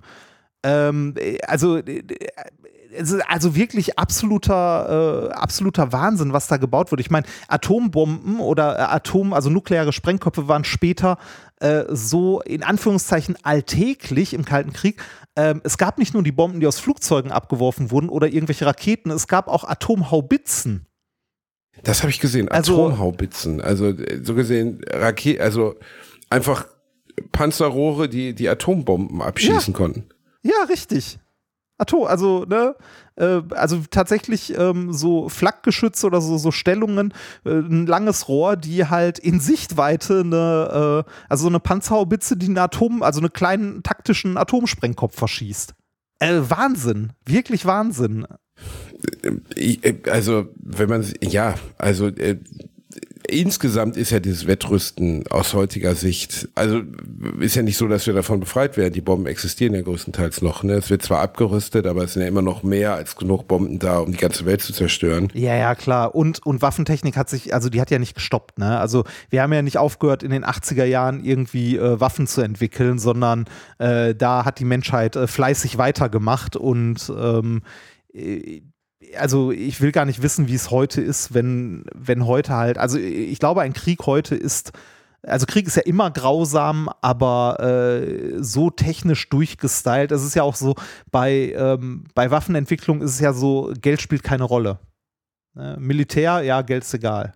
Also jetzt nicht, nicht bei der Bundeswehr, da wird dann gerne mal gespart, aber wenn irgendwie, äh, wenn irgendeine, irgendeine Großmacht oder irgendein reicher Staat halt äh, Waffen entwickeln möchte oder einkauft, also in den USA, da haben wir auch schon mal drüber gesprochen, was deren Wehretat ist. Ähm, da ist ja jeder andere Wirtschaftszweig äh, nur ein, ein Hauch dagegen. Aber naja, genug zum, genug zum Atomwaffen- und Filme-Podcast. Ähm, lass uns über was anderes reden. Die Deutsche Bahn, jetzt ein gute Laune-Thema. Ich okay, hab- ich will die Waffen wieder rausholen. Ja, 14 Stunden. 14 Stunden habe ich nach Hamburg und zurück gebraucht. Nachher bin ich mit dem Taxi vom 14? Kölner. Vom 14 Stunden, 6 Stunden hin, 8 Stunden zurück. Nachher bin ich mit dem Taxi vom Köln-Mühlheimer Bahnhof, wo sie dann irgendwann, obwohl der Zug nicht komplett am Gleis stand, weil es zu tumultartigen Szenen im Zug kam, hat sich dann irgendein Zugchef bereit erklärt, doch die Türen im vorderen Zugteil aufzumachen, sodass die Leute zumindest nach 8 Stunden Fahrt dann mal rausgehen konnten. Und dann sind viele zum Taxi gewackelt. Ich bin dann auch zum Taxi gewackelt und bin dann mit den beiden Bahn, mit der Bahnbegleiterin, die äh, mich vorher angesprochen hatte, weil sie mich erkannt hatte, noch, die habe ich noch zum Hauptbahnhof gefahren. Ähm, weil die auch gesagt hat, ich gebe auf, ich, das macht hier alles keinen Sinn mehr. Wir werden nie ankommen. Das ist natürlich ein gutes Was Zeichen, sind denn wenn so, die Bahn. Äh, für, für Leute, die nicht in der Gegend wohnen, was ist denn so die Standardlänge von Hamburg, äh, von Köln nach Hamburg? Vier Stunden. Vier Stunden. Okay. Was erstaunlich lang ist, wenn du bedenkst, wie kurz man nach Frankfurt braucht, aber die Strecke ist halt scheiße. Ist altes nach, Streckennetz da. nach Frankfurt hast du halt auch diese Hochgeschwindigkeitsstrecke, ne?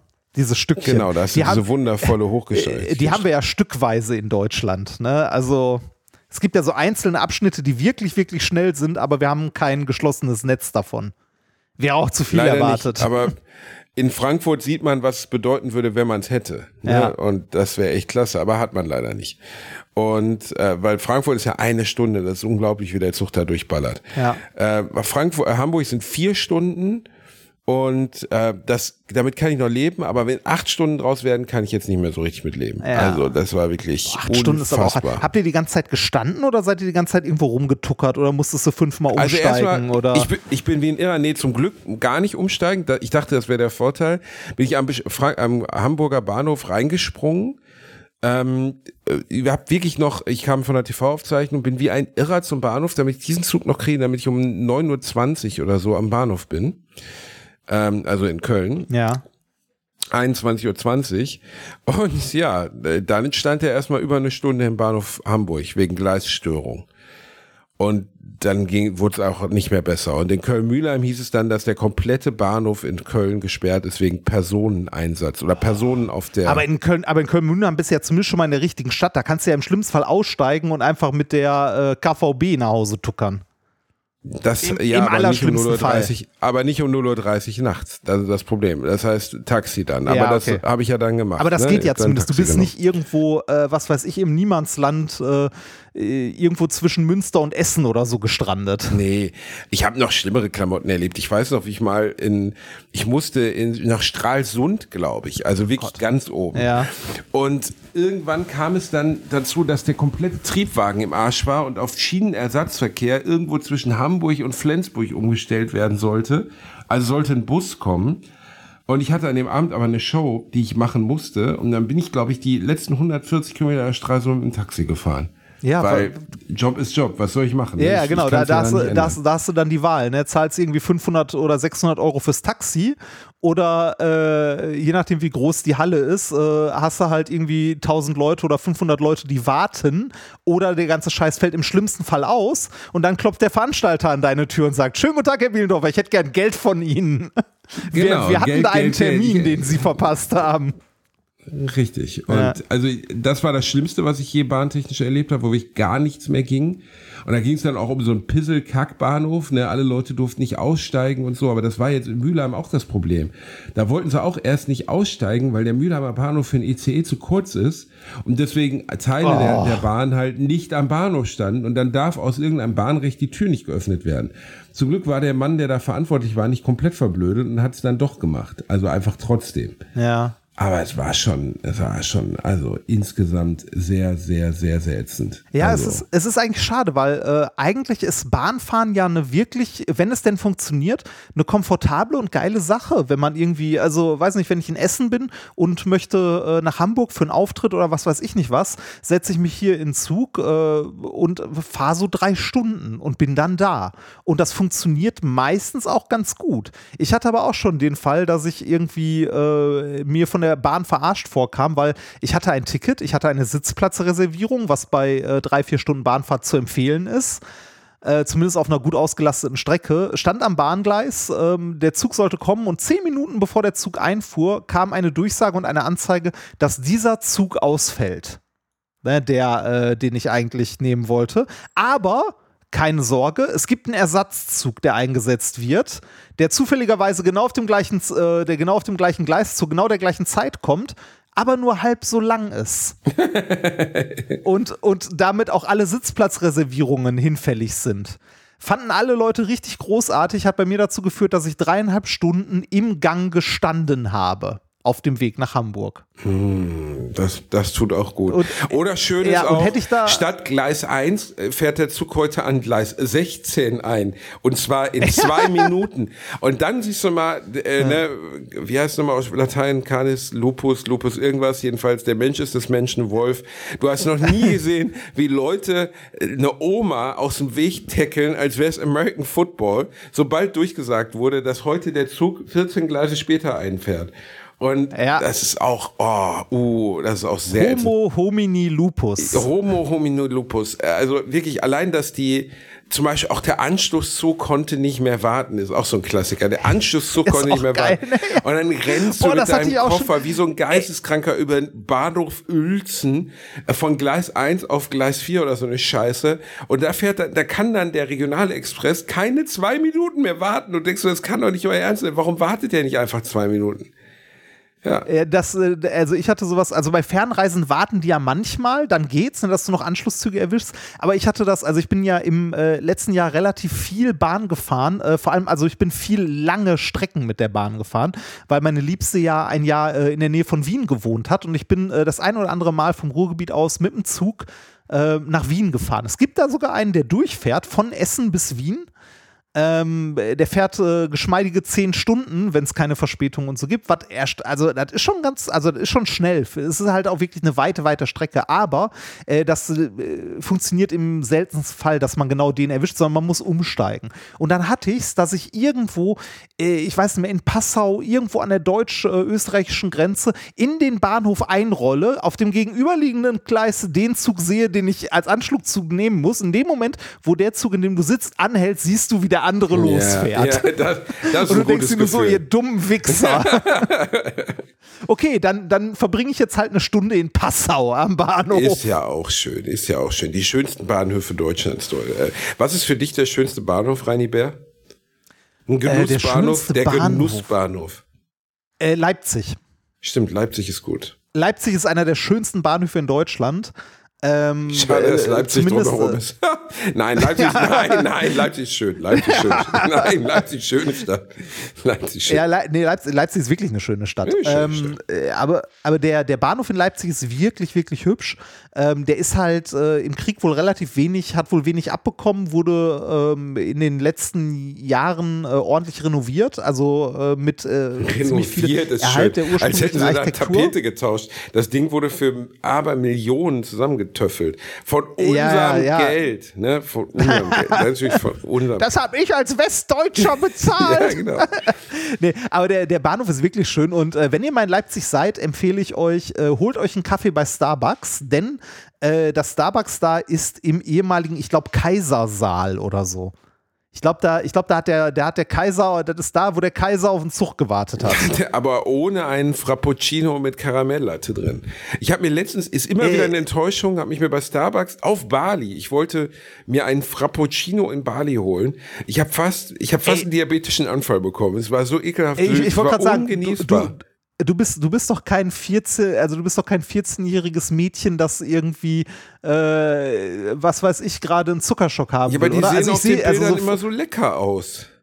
Also ich, äh, mal ganz ehrlich, bei diese, diese Frappuccino-Scheiße, ne? Also das hat nichts mehr mit Kaffee zu tun. Das ist einfach nur Zucker, Sirup, Sahne und das wurde mal kurz an einem Espresso vorbeigetragen.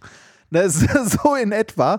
Und äh, es ist aber bei, bei den Kids, ne, ich sag jetzt mal bei den Kids, bei den Jugendlichen, unglaublich beliebt. Also, wenn ich Leute sehe, die irgendwie was bei Starbucks kaufen, dann ist es immer diese Scheiße. Niemand kauft da Kaffee. Wenige kaufen Also zumindest, da Kaffee. nicht, zumindest nicht von den, Wenige. äh, zumindest nicht, zumindest nicht die junge Generation. Die Äh, aber, das äh, Bubble Tea gesorgt. Reini, weißt du, was ich letzte Woche getrunken habe, was mir außergewöhnlich gut geschmeckt hat? Ich hatte gedacht, das wäre so ein Trendscheiß. Kennst du Horchata?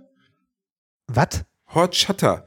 Ein mexikanisches. Reisgetränk. Schmeckt ein bisschen wie, wie ein Milchshake mit ganz mildem Reis-Honig-Geschmack. Fand ich sehr Hot, lecker. wie, wie, wie, wie schreibt sich das denn? So wie man Hot? spricht. Ho, ho, ho, nein, Ho-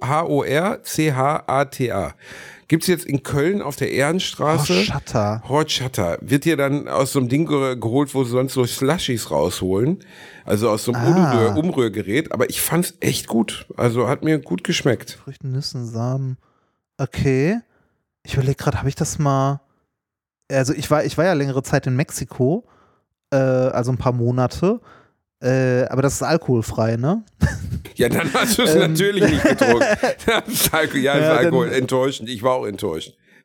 Nee, ich überlege gerade, ob wir das da mal irgendwo bei einem Frühstück oder so hatten. Das kann sehr gut sein, ja. Äh, ist aber wahrscheinlich auch, äh, hast du gerade ge wahrscheinlich gesagt, auch so ein süßes Zeug, oder? Eben äh, mild süß, sehr mild süß. Ich mag nämlich so übersüß auch nicht gerne. Das, also ich fand das Ah. echt gut. Wenn ihr mal einen Hot Shutter trinken könnt. Wusstest du, woran Hot die Bubble. Tea Industrie vor die Hunde gegangen ist? Kennst du die Story Ey, was heißt vor die Hunde gegangen? Die, also die lebt wieder auf. Sie also Bubble lebt jetzt langsam gerade ja, voll- ja, Äh, voll, äh, volle Kanne. Also ich habe, glaube ich, äh, selten so viele Bubble Tea Läden gesehen wie in den letzten zwei Jahren. Also aber die äh, waren doch eine Zeit lang komplett verschwunden. Ja, ja, ja, ja, die, die, waren, die waren hier eine Spur zu früh. Also ähm, die äh, Nee, die waren nicht zu äh, früh. Es gab einen Fehlbericht darüber, dass Bubble Tea besonders krebserregend sein soll. ah, echt? Und das hat weltweit, und es war wohl eine Ente, also es war gar nicht, also Bubble Tea ist natürlich nicht gesund, äh, Zuckergetränk. ist halt und Zucker voll, ohne Ende, ne? Vollgepackt mit also du kannst, Shit. du kannst den, nee, du kannst, äh, du kannst Bubble Tea auch ges gesund trinken. Nur, das ist ähnlich wie mit, äh, wie mit dem äh, Espresso und Frappuccino, ne? Die meisten machen es halt nicht. Die meisten trinken das mit Zucker bis unter den Rand. Das ja, Zeug. aber es hieß, es hieß halt, dass diese Bubbles irgendwelche, irgendwelche Stoffe enthalten würden, die besonders krebserregend wären. Und das hat, hat, soweit ich weiß, die Bubble Tea Industrie massiv beschädigt, auch in Europa. Äh, wobei es ja in vielen anderen Bereichen Leute den Scheiß interessiert, ob es krebserregend ist.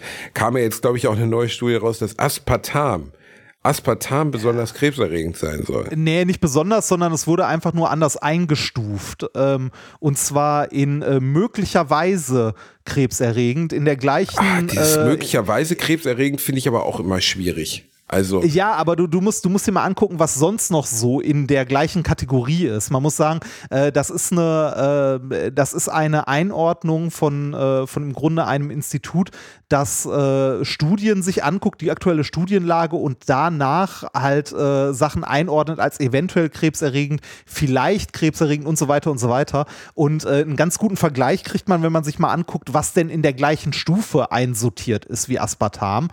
Und da ist zum Beispiel Schichtarbeit ist in der gleichen Stufe. Äh, oder äh, der Verzehr von Fleisch. Oder Getränke über 65 Grad. oh, wirklich? Ja. Also, ah, okay. Also ich äh, habe zum und, Beispiel äh, Ra- Maismehl, ich habe mir letztens Maismehl gekauft für ein Gericht, das ich zubereiten wollte und habe dann von der Rapid Alert System Food and Feed Association, der RASFF und über Amazon die Mitteilung bekommen, dass diese Charge an Harina Pan Blanco Weiß Maismehl auf gar keinen Fall verzehrt werden darf. Von okay. den- Ja, aber das, ja, das ist ja dann ein enthält Rückruf. gefährlich- entfe- enthält gefährliche Chemikalien. Und Amazon war auch so nett, mir die 18 Euro für diese drei Pakete Maismehl zurückzuerstatten. Jetzt kommt das Problem. Ich habe sie bereits gegessen. ich habe es ja vor Ja, vier schade. Monaten gekauft und gegessen. Und angeblich soll, also soll da serious, äh, Risk Detection ist serious und es soll enthalten Aflatoxine above limit in Maisflour. Aflatoxine ist so eine Art äh, Pilz, so irgendwie Pilz, Pilzgift. äh, äh, Schimmelpilzarten der Gattung Aspergillus gebildet. Ja, ist ein Pilz, ist von Schimmelpilz. Das Zeug war verschimmelt im schlimmsten Fall, ja. Ist es denn, also ich habe keinerlei Auffälligkeiten gehabt davon. Ist, ist das jetzt Nee. schlimm? Äh, Also ich, äh, da du noch lebst, würde ich sagen, nein, ist nicht schlimm. oder da es dir insgesamt ja noch gut geht und du nicht krank geworden bist oder so. Das ist ja immer so, wenn, äh, wenn in so einer, wenn in so einer Charge irgendwo, irgendwo eine Messung gemacht wird und eins nicht passt, dann wird ja die ganze Charge zurückgerufen. Das heißt ja nicht, dass jedes einzelne Paket davon im schlimmsten Fall belastet ist. Na, also äh, du hast ja auch, äh, wenn, wenn ja, du mal die aber, Augen aber ist aufhältst es und jetzt krebserregend oder sowas? Nein, ne? Es ist, es ist einfach nur. Ist halt ungesund. Ich, ich weiß nicht, wie, wie der Stoff eingestuft wird. Müsstest du mal gucken. Aber ich würde mir da ehrlich gesagt relativ wenig Sorgen machen, weil wenn du mal die Augen aufhältst, ne, ähm, und beim Einkaufen, beim, beim ich Lidl, glaube, beim Aldi, bei Leute, sonst was, die, ne, die alle. besorgt bei sowas äh, so eine Meldung lesen, sich dann beim Hersteller da melden, haben, während sie sich beim Hersteller melden, eine Kippe im Mund. Weißt du, also Ja, in dem ja, Moment, so wo du rauchst, ist sowieso alles egal eigentlich. Äh, natürlich, natürlich musst du auf sowas achten und das ist auch nicht ungefährlich und so. Ne? Und man sollte das nicht zu sehr auf die leichte Schulter nehmen, aber man muss sich da jetzt auch nicht äh, einen riesigen Kopf drum machen. Solange es dir noch gut geht, ist doch, also ne, äh, du, du wirst dich jetzt nicht vergiftet haben. Das hättest du gemerkt, wahrscheinlich im Sinne von, äh, du hättest wahrscheinlich gekotzt wie sonst was oder äh, dein, dein Verdauungstrakt hätte sich gemeldet oder irgendwas anderes. Kopfschmerzen, irgendeine Form von Symptom hättest du wahrscheinlich gehabt, wenn du dich da nennenswert mit einem äh, Schimmelpilzgift vergiftet hättest. Nee, war lecker. Ähm, äh, Also ja, das ist schön. Nee, bei, bei, bei diesem, äh, also weil du es gerade mal ansprichst, diese Einstufung von Aspartam, also ähm, das ist halt was, was von den Medien, also äh, und zwar von allen, äh, durch die Reihe durch, ähm, sehr un, also äh, also es, es, war halt eine Meldung, ne? zu sagen, das wurde einsortiert als möglicherweise krebserregend, ist halt überall eine Meldung gewesen. Und je nachdem, welche Zeitung du konsumiert hast, haben die das auch mehr oder weniger schlimm. Ne? Also, also ich bin drauf reingefallen. Also letztens wollte ein Freund von mir äh, Cola Light bestellen, habe ich gesagt, nee, gibt's nicht. Keine Cola Light für dich. Habe mich natürlich dumm angeguckt, aber ich habe gesagt, krebserregend, machen wir nicht. So, Blödsinn. Nee, brauchst du nicht. Also äh, das ist es tatsächlich nicht. Ähm, die, wie gesagt, es wurde halt ähm, von der, äh, wie heißt die nochmal, IA, äh, IARC ähm, das ist ein, im Grunde so ein Forschungsinstitut, irgendwie an die WHO angegliedert, wurde es in möglicherweise krebserregend eingestuft. Und ähm, wie gesagt, in, in, der, in der Klasse sind noch ganz, ganz andere Sachen wie äh, ne, von, Schichtarbeit über äh, Verzehr von Fleisch. Warum soll ähm, Schichtarbeit wegen der Unregelmäßigkeit soll das krebserregend sein? Ja, ja, richtig. Das ist auch nicht gesund. Also Schichtarbeit ist auf Dauer nicht gesund. Ähm, aber in, in dieser. Mein Schwiegervater hat das immer erzählt von seiner Schichtarbeit, wie die Schicht, wie anstrengend die Schichtarbeit war. Und ich konnte mir da nie so richtig was drunter vorstellen. Also. Du, du haust halt deinen Biorhythmus andauernd kaputt, ne? Und zwar immer wieder. Also du gewöhnst dich halt nicht dran. Ja. Also, das ist ne, definitiv äh, nicht gut.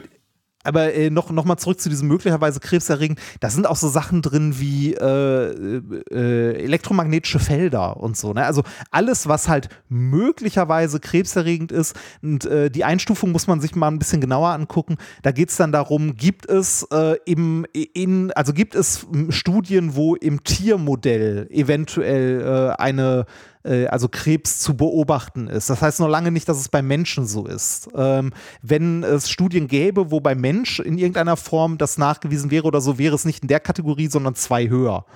Ne? Also man muss das, also man muss diese Klassifikation äh, 2b ist es, glaube ich, mit, äh, also mit Vorsicht genießen und schon gar nicht äh, also schon gar nicht so, so hart, wie es jetzt die, ähm, halt die Presse verbreitet hat in dem Moment.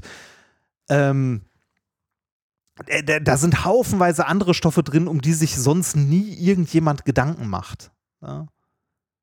Also ihr könnt durchaus Aber wo wird noch, denn, also Reini zum Beispiel, also jetzt mal ehrliche Frage, Zigaretten zum Beispiel sind ja nachweislich krebserregend, ne? Ja, nachweislich. Das wäre dann Gruppe 1. Also das ist eindeutig krebserregend. Krebserregender genau, das ist Stoff. krebserregend. Warum, also also Frage, warum wird es nicht verboten? Lobbyismus, oder? Äh, pff, warum wird es nicht verboten? Äh, weiß nicht, es gibt viele Sachen, die halt nachweislich krebserregend sind, die ihr halt nicht verbieten kannst. Ne? Also äh, irgendwie Lösungsmittel, wenn du dir die durchgehend durch die Nase ziehst aber oder ist, ja, ist halt auch sicher ja kein, krebserregend. Aber Lösungsmittel sind ja kein Genussmittel. Nee, richtig. Aber äh, Alkohol ist auch nach, also Alkohol gehört, glaube ich, auch in die Gruppe nachweislich krebserregend. Also, ne? Und äh, also kommt halt, also wie, wie bei allen Sachen ist es immer, die Dosis macht das Gift, ne? wie viel ja, du dir ja davon reinziehst. Nicht, oder? Also bei Kippen ja, ist es natürlich, ne? umso mehr also, du rauchst, natürlich umso schädlicher, aber auch eine Zigarette ja, am Tag ist krebserregend. Ja. Ist halt, ja, schwierig, ne? Also, äh, da muss halt den Gesetzgeber fragen, warum man das nicht verbietet. Äh, und nur weil man es verbietet, heißt ja noch lange nicht, dass es nicht mehr stattfindet, ne? Das stimmt auch wieder. Ja. Dann leider ähm, auch nichts. Ja, und mit, äh, mit, mit dieser Ein, äh, Einsortierung von Aspartam in äh, eventuell krebserregend, darüber gibt es noch wahrscheinlich krebserregend und darüber gibt es dann krebserregend. Äh, also es ist, äh, es ist jetzt eine Stufe über nicht klassifizierbar.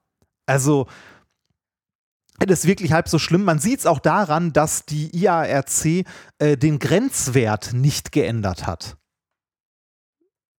Bedeutet? Also der, der Grenz, äh, der, der, Grenzwert, ähm, wie viel man zu sich nehmen äh, kann, bis es problematisch wird. Und ähm, die, also die empfohlene Höchstmenge pro Kilogramm Körpergewicht pro Tag, die haben sie nicht geändert. Wäre es wirklich ein, äh, also wirklich ein Problem und hätte man belastbare Studien, dass es problematisch sein kann im Sinne von krebserregend und so weiter, ähm, dann hätte man auch oder dann hätte man den Grenzwert auch angehoben und hätte gesagt oder beziehungsweise gesenkt, hätte gesagt, das äh, weniger. Ne? Und den hat man immer noch da gelassen, wo er ist und äh, der ist bei 40 Milligramm pro, pro, Kilogramm Körpergewicht. Und dann musst du dir mal angucken, wie viel, äh, wie viel Aspartam in Cola drin ist, zum Beispiel. Ähm, ich hatte das mal für eine Folge Minkorrekt rausgesucht. Äh, 130 Milligramm pro Liter sind in, äh, sind in Coke Zero drin.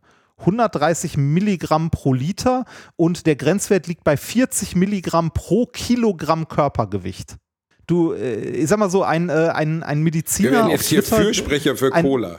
Das ist auch nee, Entschuldigung, aber ein, ein, ein Mediziner äh, auf Twitter, äh, der äh, auch im Bereich der Krebsforschung arbeitet, hat dazu einen wunderschönen Artikel geschrieben und hat das auch mal durchgerechnet. Ähm, also ich weiß gar nicht mehr, wie, wie viel das war. Ich hatte das für mich auch mal ausgerechnet. Ich müsste mehrere Liter, also wirklich so 20, 30 Liter täglich Cola trinken, um an diesen Grenzwert auch nur ranzukommen, der immer noch zulässig wäre. Ich sag mal so, wenn du 40 Kiloliter, wenn du 40 Liter Cola am Tag trinkst, ist dein Problem nicht mehr das Aspartam. Richtig, genau, also genau, genau das hat er auch gesagt. Wenn du so viel trinkst, dass das Aspartam den Grenzwert überschreit, dann hat dich das Koffein wahrscheinlich schon umgebracht. also wach für immer oder gar nicht mehr. ja, es, also es, es, ist wirklich so, man, man sollte solche Meldungen, also natürlich äh, ist das schwer zu beurteilen und eigentlich eigentlich ist es die Aufgabe von ordentlichem Journalismus, sowas ordentlich einzuordnen. Aber da, also ich habe einen Artikel gelesen äh, und der war erschreckenderweise, glaube ich, sogar von der FAZ, der das richtig, also vernünftig eingeordnet hat. Aber die meisten, die ich gelesen habe, waren eher so auf äh, Sensations-Clickbait aufgelegt. Weißt du, wo ich, glaube ich, die, also werden wir nicht mehr erfahren und eines Tages kriegen wir wahrscheinlich größtenteils sowieso alle Krebs und Kratzen ab. Aber ich glaube, wo ganz viel Probleme drin liegen, ist, nennt man das Processed Food, also verarbeitete Nahrung. Beispiel, ich war am Bahnhof, ich, ich gehe in den Backwerk, was man wahrscheinlich einfach schon mal nicht tun soll, weil alles Müll ist, und ja, guck dann schon so, dann gibt's halt die Sachen, wo ich sofort, wo mein Krebssensor komplett anspringt, also so die Geflügelrolle, wo dann so Separatorenfleisch, so was man so, das habe ich sogar mal gegessen, weißt du, irgendwie eine Geflügelrolle, ist sogar ganz lecker. Schmeckt halt wie so eine ja, abgeranzte, wie so eine abgeranzte Frikadelle in Blätterteig. Ähm, dann frisst er halt die Geflügelrolle. Das mache ich zum Beispiel schon nicht mehr, obwohl es mir schmeckt. Äh, Blätterteig mit Separatorenfleisch. Dann guckst du so rüber, ah, Muffin auch nicht so gut. Wo, was kann ich jetzt hier nehmen, was vielleicht geht? Ah, Laugen, Laugenteilchen. Ist Laugenteilchen gesünder als ein Muffin? Weiß ich nicht. Wahrscheinlich schon. Zumindest weniger Zucker ja. drin, vermutlich. Aber was, also, das Problem ist, du isst ja sowieso den ganzen Tag verarbeitete Nahrung. Außer du ernährst dich jetzt wirklich als Frutarier oder Veganer. Ja, außer du, außer du, nee, außer du kochst, kochst, zu Hause halt selber. Und zwar nicht Fertiggerichte, sondern du gehst Gemüse einkaufen und äh, kochst halt tatsächlich selber. Aber ja, und äh, eigentlich müsste man es tun, ne? Eigentlich, äh, eigentlich, also gesünder wäre es auf jeden Fall. Also äh, man könnte, also ich glaube, so eine Faustregel ist, je höher verarbeitet die Lebensmittel, also je mehr verarbeitet es ist, desto ungesünder ist es am Ende, weil halt irgendwie äh, Zusatzstoffe drin sind, weil äh, es meistens viel zu kalorienreich ist, was du isst. Wenn du mal guckst, ähm, wo überall Zucker zugesetzt ist, ne? also Tiefkühlpizza, da ist Zucker drin. War du fragst dich, was hat Zucker in meiner Tiefkühlpizza? War lustigerweise gerade wollte ich als Beispiel gerade wählen, weil ich habe gestern Abend nach Oppenheimer mit großem Hunger in den Kühlschrank geguckt, festgestellt, dass da nichts ist und habe mir dann eine TK-Pizza in der Salami-Restaurante reingeschoben. Und ich weiß, dass das Müll ist. So, ich weiß, dass das Müll zum Essen ist, aber es ist halt auch ganz leckerer Müll. Und manchmal sehne ich mir meine Teenagerzeit zurück, weil die so unbeschwert war, weil man sich einfach keine Gedanken gemacht hat. Als Teenager war mir das so scheißegal. Ich habe einfach alles gefressen. Kacken konnte man eh immer. Man konnte schlafen, es ging einem gut. Man hat nicht diese Probleme gehabt, die man in diesem Alter bekommt, dass man dann auf einmal Sodbrennen hat oder so eine Scheiße. Gab's halt nicht. Welche Sodbrennen ja. gab's einfach nicht. Ähm, du hast Sachen zu dir genommen, wo du denkst heute, das würde ich als Erwachsener oder jetzt als älterer Erwachsener nie wieder essen. Hat mich damals äh, nicht gejuckt. Ja, ich würde aber sagen, das ist nicht nur so ein Jugendding, das ist auch ein Geldding, ne? Also, ähm, versuch mal gesund günstig einzukaufen. Ist schwierig. Ach, das, ich. nee, also das, nicht, das will glaube ich, das ist glaub ich übrigens nicht, dass das, also das Ah, doch, stimmt, das glaube glaub ich, ich wiederum schon. nicht. Warum? Nee, also, nee, das stimmt nicht. Also dir jetzt ein, äh, ein Reisgericht zu machen mit frischen Möhren, ähm, und äh, einer preiswerten Putenbrust oder so, kein Problem. Also Geld ist Ja, nicht du- das Problem. Ja, nee, nicht das Problem, würde ich nicht sagen. Äh, also es ist auf jeden Fall ein Stück weit das Problem, weil wenn ich jetzt, äh, wenn ich in den Supermarkt gehe und irgendwie äh, frisches Gemüse einkaufe und koche und so weiter, äh, ja, es ist bezahlbar, aber es ist am Ende definitiv teurer, als mir ein Fertiggericht hier hinzustellen. Ja, gut, in Relation natürlich schon. Also, Ja. Gott, ich habe als Teenager sogar so Mikrowellenfertiggerichte gefressen rein. Wenn Ja. ich da heute drüber nachdenke, ne?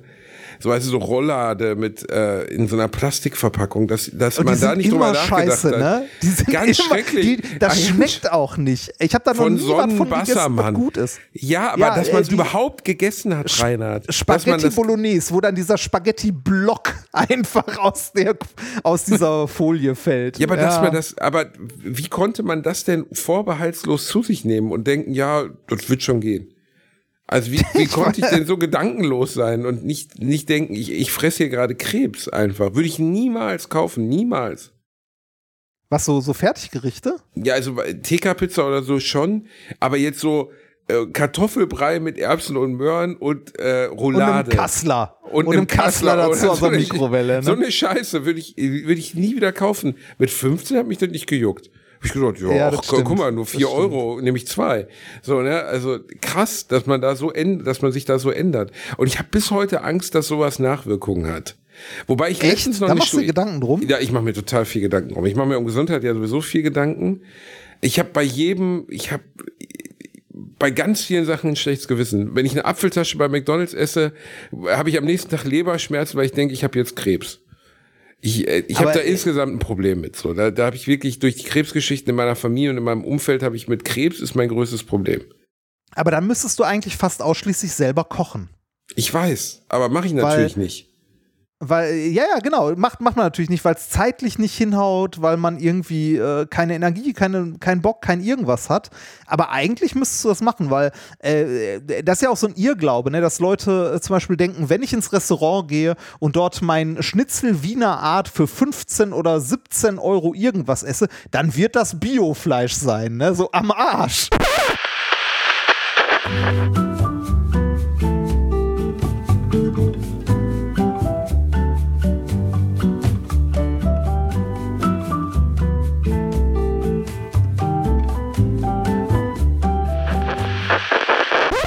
Da hatten wir ein kleines technisches Problem, denn Reini ist nämlich gerade die Aufnahmesoftware abgeschissen. Wir haben gedacht, dass die letzten anderthalb Stunden Alliteration am Arsch für immer verloren werden. Ja, am Arsch, Wobei wie man so schön sagt. Am Arsch. Die werden dann am Arsch. Wobei wir realistisch wären, Reini, wir würden dann einfach nur den Teil mit meiner Stimme ausspielen, weil seien wir ehrlich, du bist hier nur Stichwortgeber. Eigentlich ist es egal, ob du vorkommst oder nicht. Dieser nicht enden wollende Führerdialog, den ich hier führe, den können wir theoretisch auch zeigen. Die Leute würden sich freuen, viele würden sagen, ach, endlich ist der. Nein, natürlich stimmt das Ich kann, nicht, ich, Reini. kann, Du ich, kann bist auch ein die elementarer Ich kann auch die. Nachbearbeitung mal weglassen, dann klingst du auch wie eine Führeransprache aus dem äh, Volksempfänger. Stimmt überhaupt nicht. Ja, nein, hast- nein, Ein nein. Freund von mir hat mir dieses exzellente Mikro geschickt. Was, also ich weiß nicht mehr, wer es war, aber das funktioniert wirklich ja, ich bin, gut. ich bin mir bis heute nicht sicher, ob das eine gute Entscheidung war oder nicht, weil dieses Mikrofon sehr mobil ist und man hören kann, wie du dich damit auf die Couch legst, dir Essen machen gehst, wie du es zur Seite legst und denkst, man hört es nicht. Ja, aber Reini, das gibt den Leuten doch erst das Gefühl, Ja. dass es echtes Leben ist, verstehst Ja, du? Es ja, geht ja genau, auch, genau. Es, es geht ja, am Ende geht es immer darum Realness und das Ja, ist ja. halt mega real. Wenn Ja. ich einfach mal nach nebenan gehe, mir ein Brot schmiere, scheißen gehe. Ja, das, ne, da sind wir wieder nein, zurück beim Thema, dass ehrlich, ja Mikrowellengerichte in die Mikrowelle legst. Ich habe ja, ich höre zum Beispiel im Moment die freiwillige Filmkontrolle äh, vom Rolling Stone und ich widerspreche ihnen immer wieder, weil sie wirklich teilweise sehr seltsame Wertungen haben. Zum Beispiel haben sie letztens Big Lebowski als Klamauk bezeichnet. Ähm, sie, sie waren der Meinung, dass Indiana Jones 4 gar kein so schlechter Film wäre. Ähm, die Jungs sind aber nicht schlecht, das ist ein etwas älterer, ähm, dessen Name mir gar nicht einfällt. Der, der Hauptsprecher, fallen mir vorbei, Sassan heißt, glaube ich, der Hauptsprecher. Ähm, interessant, aber die Soundqualität, besonders der älteren Folgen, ist so unfassbar beschissen, dass ich teilweise ausmachen wollte. Weil der eine sitzt in seiner Küche und redet auf Entfernung in das Mikro rein. Ähm, sie besprechen aus meiner Sicht die Filme auch immer zu kurz. Ich höre es aber trotzdem ganz gerne. Ah. Und ähm, freiwillige Filmkontrolle kann man auf jeden Fall mal reinhören. Kleine Empfehlung von mir nebenbei. Jetzt kommt noch eine Musikempfehlung rein, bevor du Oh. endlich mal auf den Pod gehen kannst. Ich war ja ähm, als ich auf Bali war, auf einem Festival, und ich glaube, ich war der einzige Europäer dort, weil das Festival fand um die Ecke unseres Hotels statt. Es hieß nämlich Thank God It's Festival und ähm, kostete, glaube ich, 30 Euro Eintritt für drei Tage. Deswegen haben wir gedacht, ach scheiß drauf, gucken wir einfach mal rein. Und das Geile war, da traten halt ausschließlich indonesische Bands aus. Das Interessante war aber, dass diese indonesischen Bands Imitate von westlichen Bands waren. Ja, das hast du beim letzten Also Mal aber, das, das hast du beim letzten Mal Genau. erwähnt, ja. Und da hast du auch irgendwas von empfohlen. Es gab eine Sex Pistols Punkband und es gab unter anderem die Chen Shooters, wie ich erfuhr, es werden aber Chen Cutters geschrieben. Ich dachte auch, es wäre Chen Cutters. Ähm, unser Kellner klärte uns darüber auf, dass es die Chen Shooters sind, die eine 1A Hives-Kopie sind.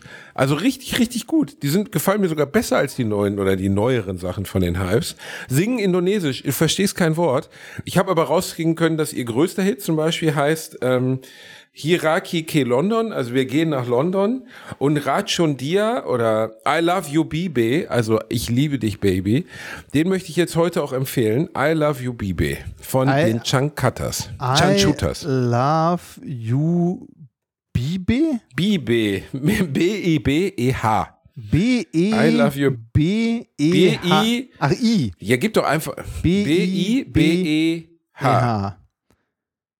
I love you Bibe von the Ch Chankatas. Genau. Okay, packe ich dir gerne auf die Liste. Das, äh, äh, dies- dieser Urlaub hat dir nicht gut getan. Du bist musikalisch ein bisschen, äh, also wenn jetzt als nächstes irgendwelche lateinamerikanischen Gangster-Rapper dazukommen, dann mache ich mir Sorgen. Ja, aber, aber hör dir, hör dir den Song mal an. Kannst du ihn gerade mal hören? Äh, nicht so, dass ihn alle hören können, aber Nee, dann mach ihn Doch. mal an.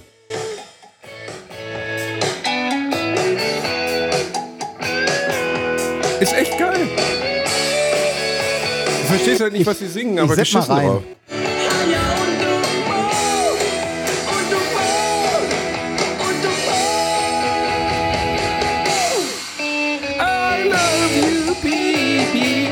Okay, ja, ja, kann, man- also äh, besser als den Scheiß, den du sonst empfiehlst.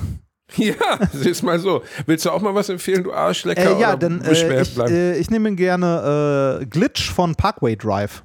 Die habe ich lange nicht mehr empfohlen. Glitch von Parkway Drive. Natürlich wieder Schreimusik für Neugeborene, aber Was? egal. Na, das ist in Ordnung. hallo, du, darfst ja, du darfst ja auch was wünschen, das ist in Ordnung. Ja. Reini, das war die neue Folge Alliteration am Arsch. Ich bin sehr gespannt auf deine nächstwöchige Kritik zu Oppenheimer. Ich, also ich bin selber super gespannt, wie der Film, also wie ich den jetzt finde, weil, äh, ne, also äh, vielleicht finde ich ihn ja gut. Also ich sagte ja schon, ich habe ein bisschen Sorge, weil drei Stunden finde ich auch hart, aber vielleicht kann ich da ja, äh, also vielleicht kann ich in die Dialoge besser eintauchen, weil mir die Namen eher was sagen oder so. das und könnte wahrscheinlich sein. Mal gucken. Ihr Lieben, wir küssen eure Augen. Wir sind, äh, wir sind die Stimme in eurem Ohr, aber auch die Stimme in eurem Herzen. Bleibt gesund. Und am Rand nochmal erwähnt, es gibt ja die große Alliteration am Arsch Live-Tour, die am Ah, oh 25. ja. August in Bielefeld startet. Und wir kommen in die ganze Nation. Licht, also die Lichtburg ist fast voll, das ist schon mal gut. Aber die anderen Termine sind noch nicht voll. Ich bin persönlich beleidigt, der Reini ist es nicht, weil er ist auch kein Nein, professioneller nein, nein, ich bin, ich bin enttäuscht von Berlin. Berlin, was ist mit euch los? Berlin ist Berlin, was enttäuschend. ist los mit euch? Weißt du immer, äh, komm mal nach Berlin, Berlin ist so cool, bla, ihr seid ja nie im Norden, ihr seid ja nie im Osten. Wir, ja, können das auch Was ist so, los? wir können das auch so machen, wie es in Berlin üblich ist. Äh, ihr stellt euch in einer langen Schlange an und wir lassen nur jeden fünften rein. Genau, das- nur Leute, die komisch, die angezogen sind Ja. wie ihre Großeltern und noch Trockenshampoo riechen, die dürfen dann reinkommen. Ja.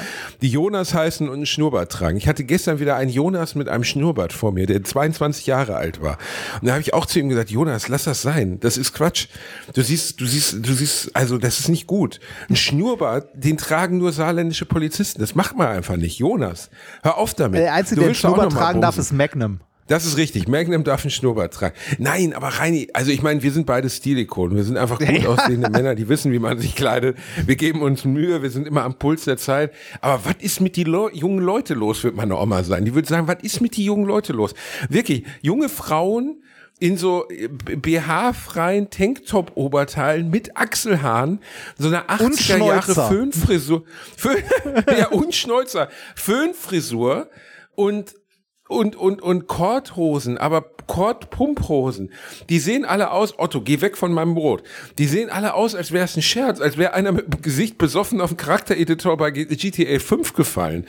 Das ist alles Kacke. Und dann siehst du die, und dann kommen die Typen um die Ecke, haben Schnurrbart, eine Fokuhila, eine komische Rundbrille, heißen Jonas, sind 22 und wa warum sehen denn junge Leute heute so uncool aus? Warum, was, was ist denn passiert?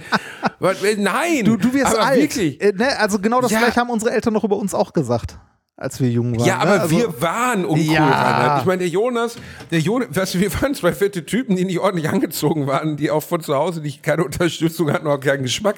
Aber der Jonas zum Beispiel, gut aussehender Typ, Köln aufgewachsen, wahrscheinlich, also einfach, weißt du, der sich aber bewusst, also die, guck mal, wir hatten keine Wahl zur Hässlichkeit. Wir waren es einfach. Ja. Die haben die Wahl und entscheiden sich zur Hässlichkeit. Das finde ich, das ist, äh, das beleidigt das mich persönlich. ein Schlag ins Gesicht. Der spuckt mir doch direkt ins Gesicht. ja, ich spuck mir doch direkt ins Gesicht. Ich hatte gar keine Wahl. Ich war einfach hässlich. Ich hätte machen können, ich hätte mir die Frisur machen können, wie ich wollte. Ich sah immer scheiße aus. Warum redest du die ganze Zeit in der Vergangenheit? Ach, fick dich, Remford. Das war die neue Folge Alliteration am Arsch. Zieht euch ordentlich ich, ich an, bleibt möchte, gesund, immer untenrum waschen. Tschüss. Bevor wir hier Ende machen, möchte ich noch kurz eine Kleinigkeit anmerken. Du hast gerade in, einem Neben um Moment, du hast in einem Nebensatz gesagt, Otto, geh weg von meinem Brot.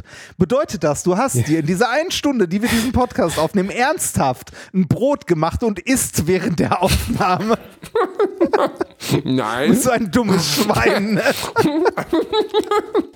Macht's gut. Wir, wir, wir sprechen uns in einer Woche wieder. Tschüss. Tschüss. Oh, guck mal, das ist sogar Salmon Serrano, lecker.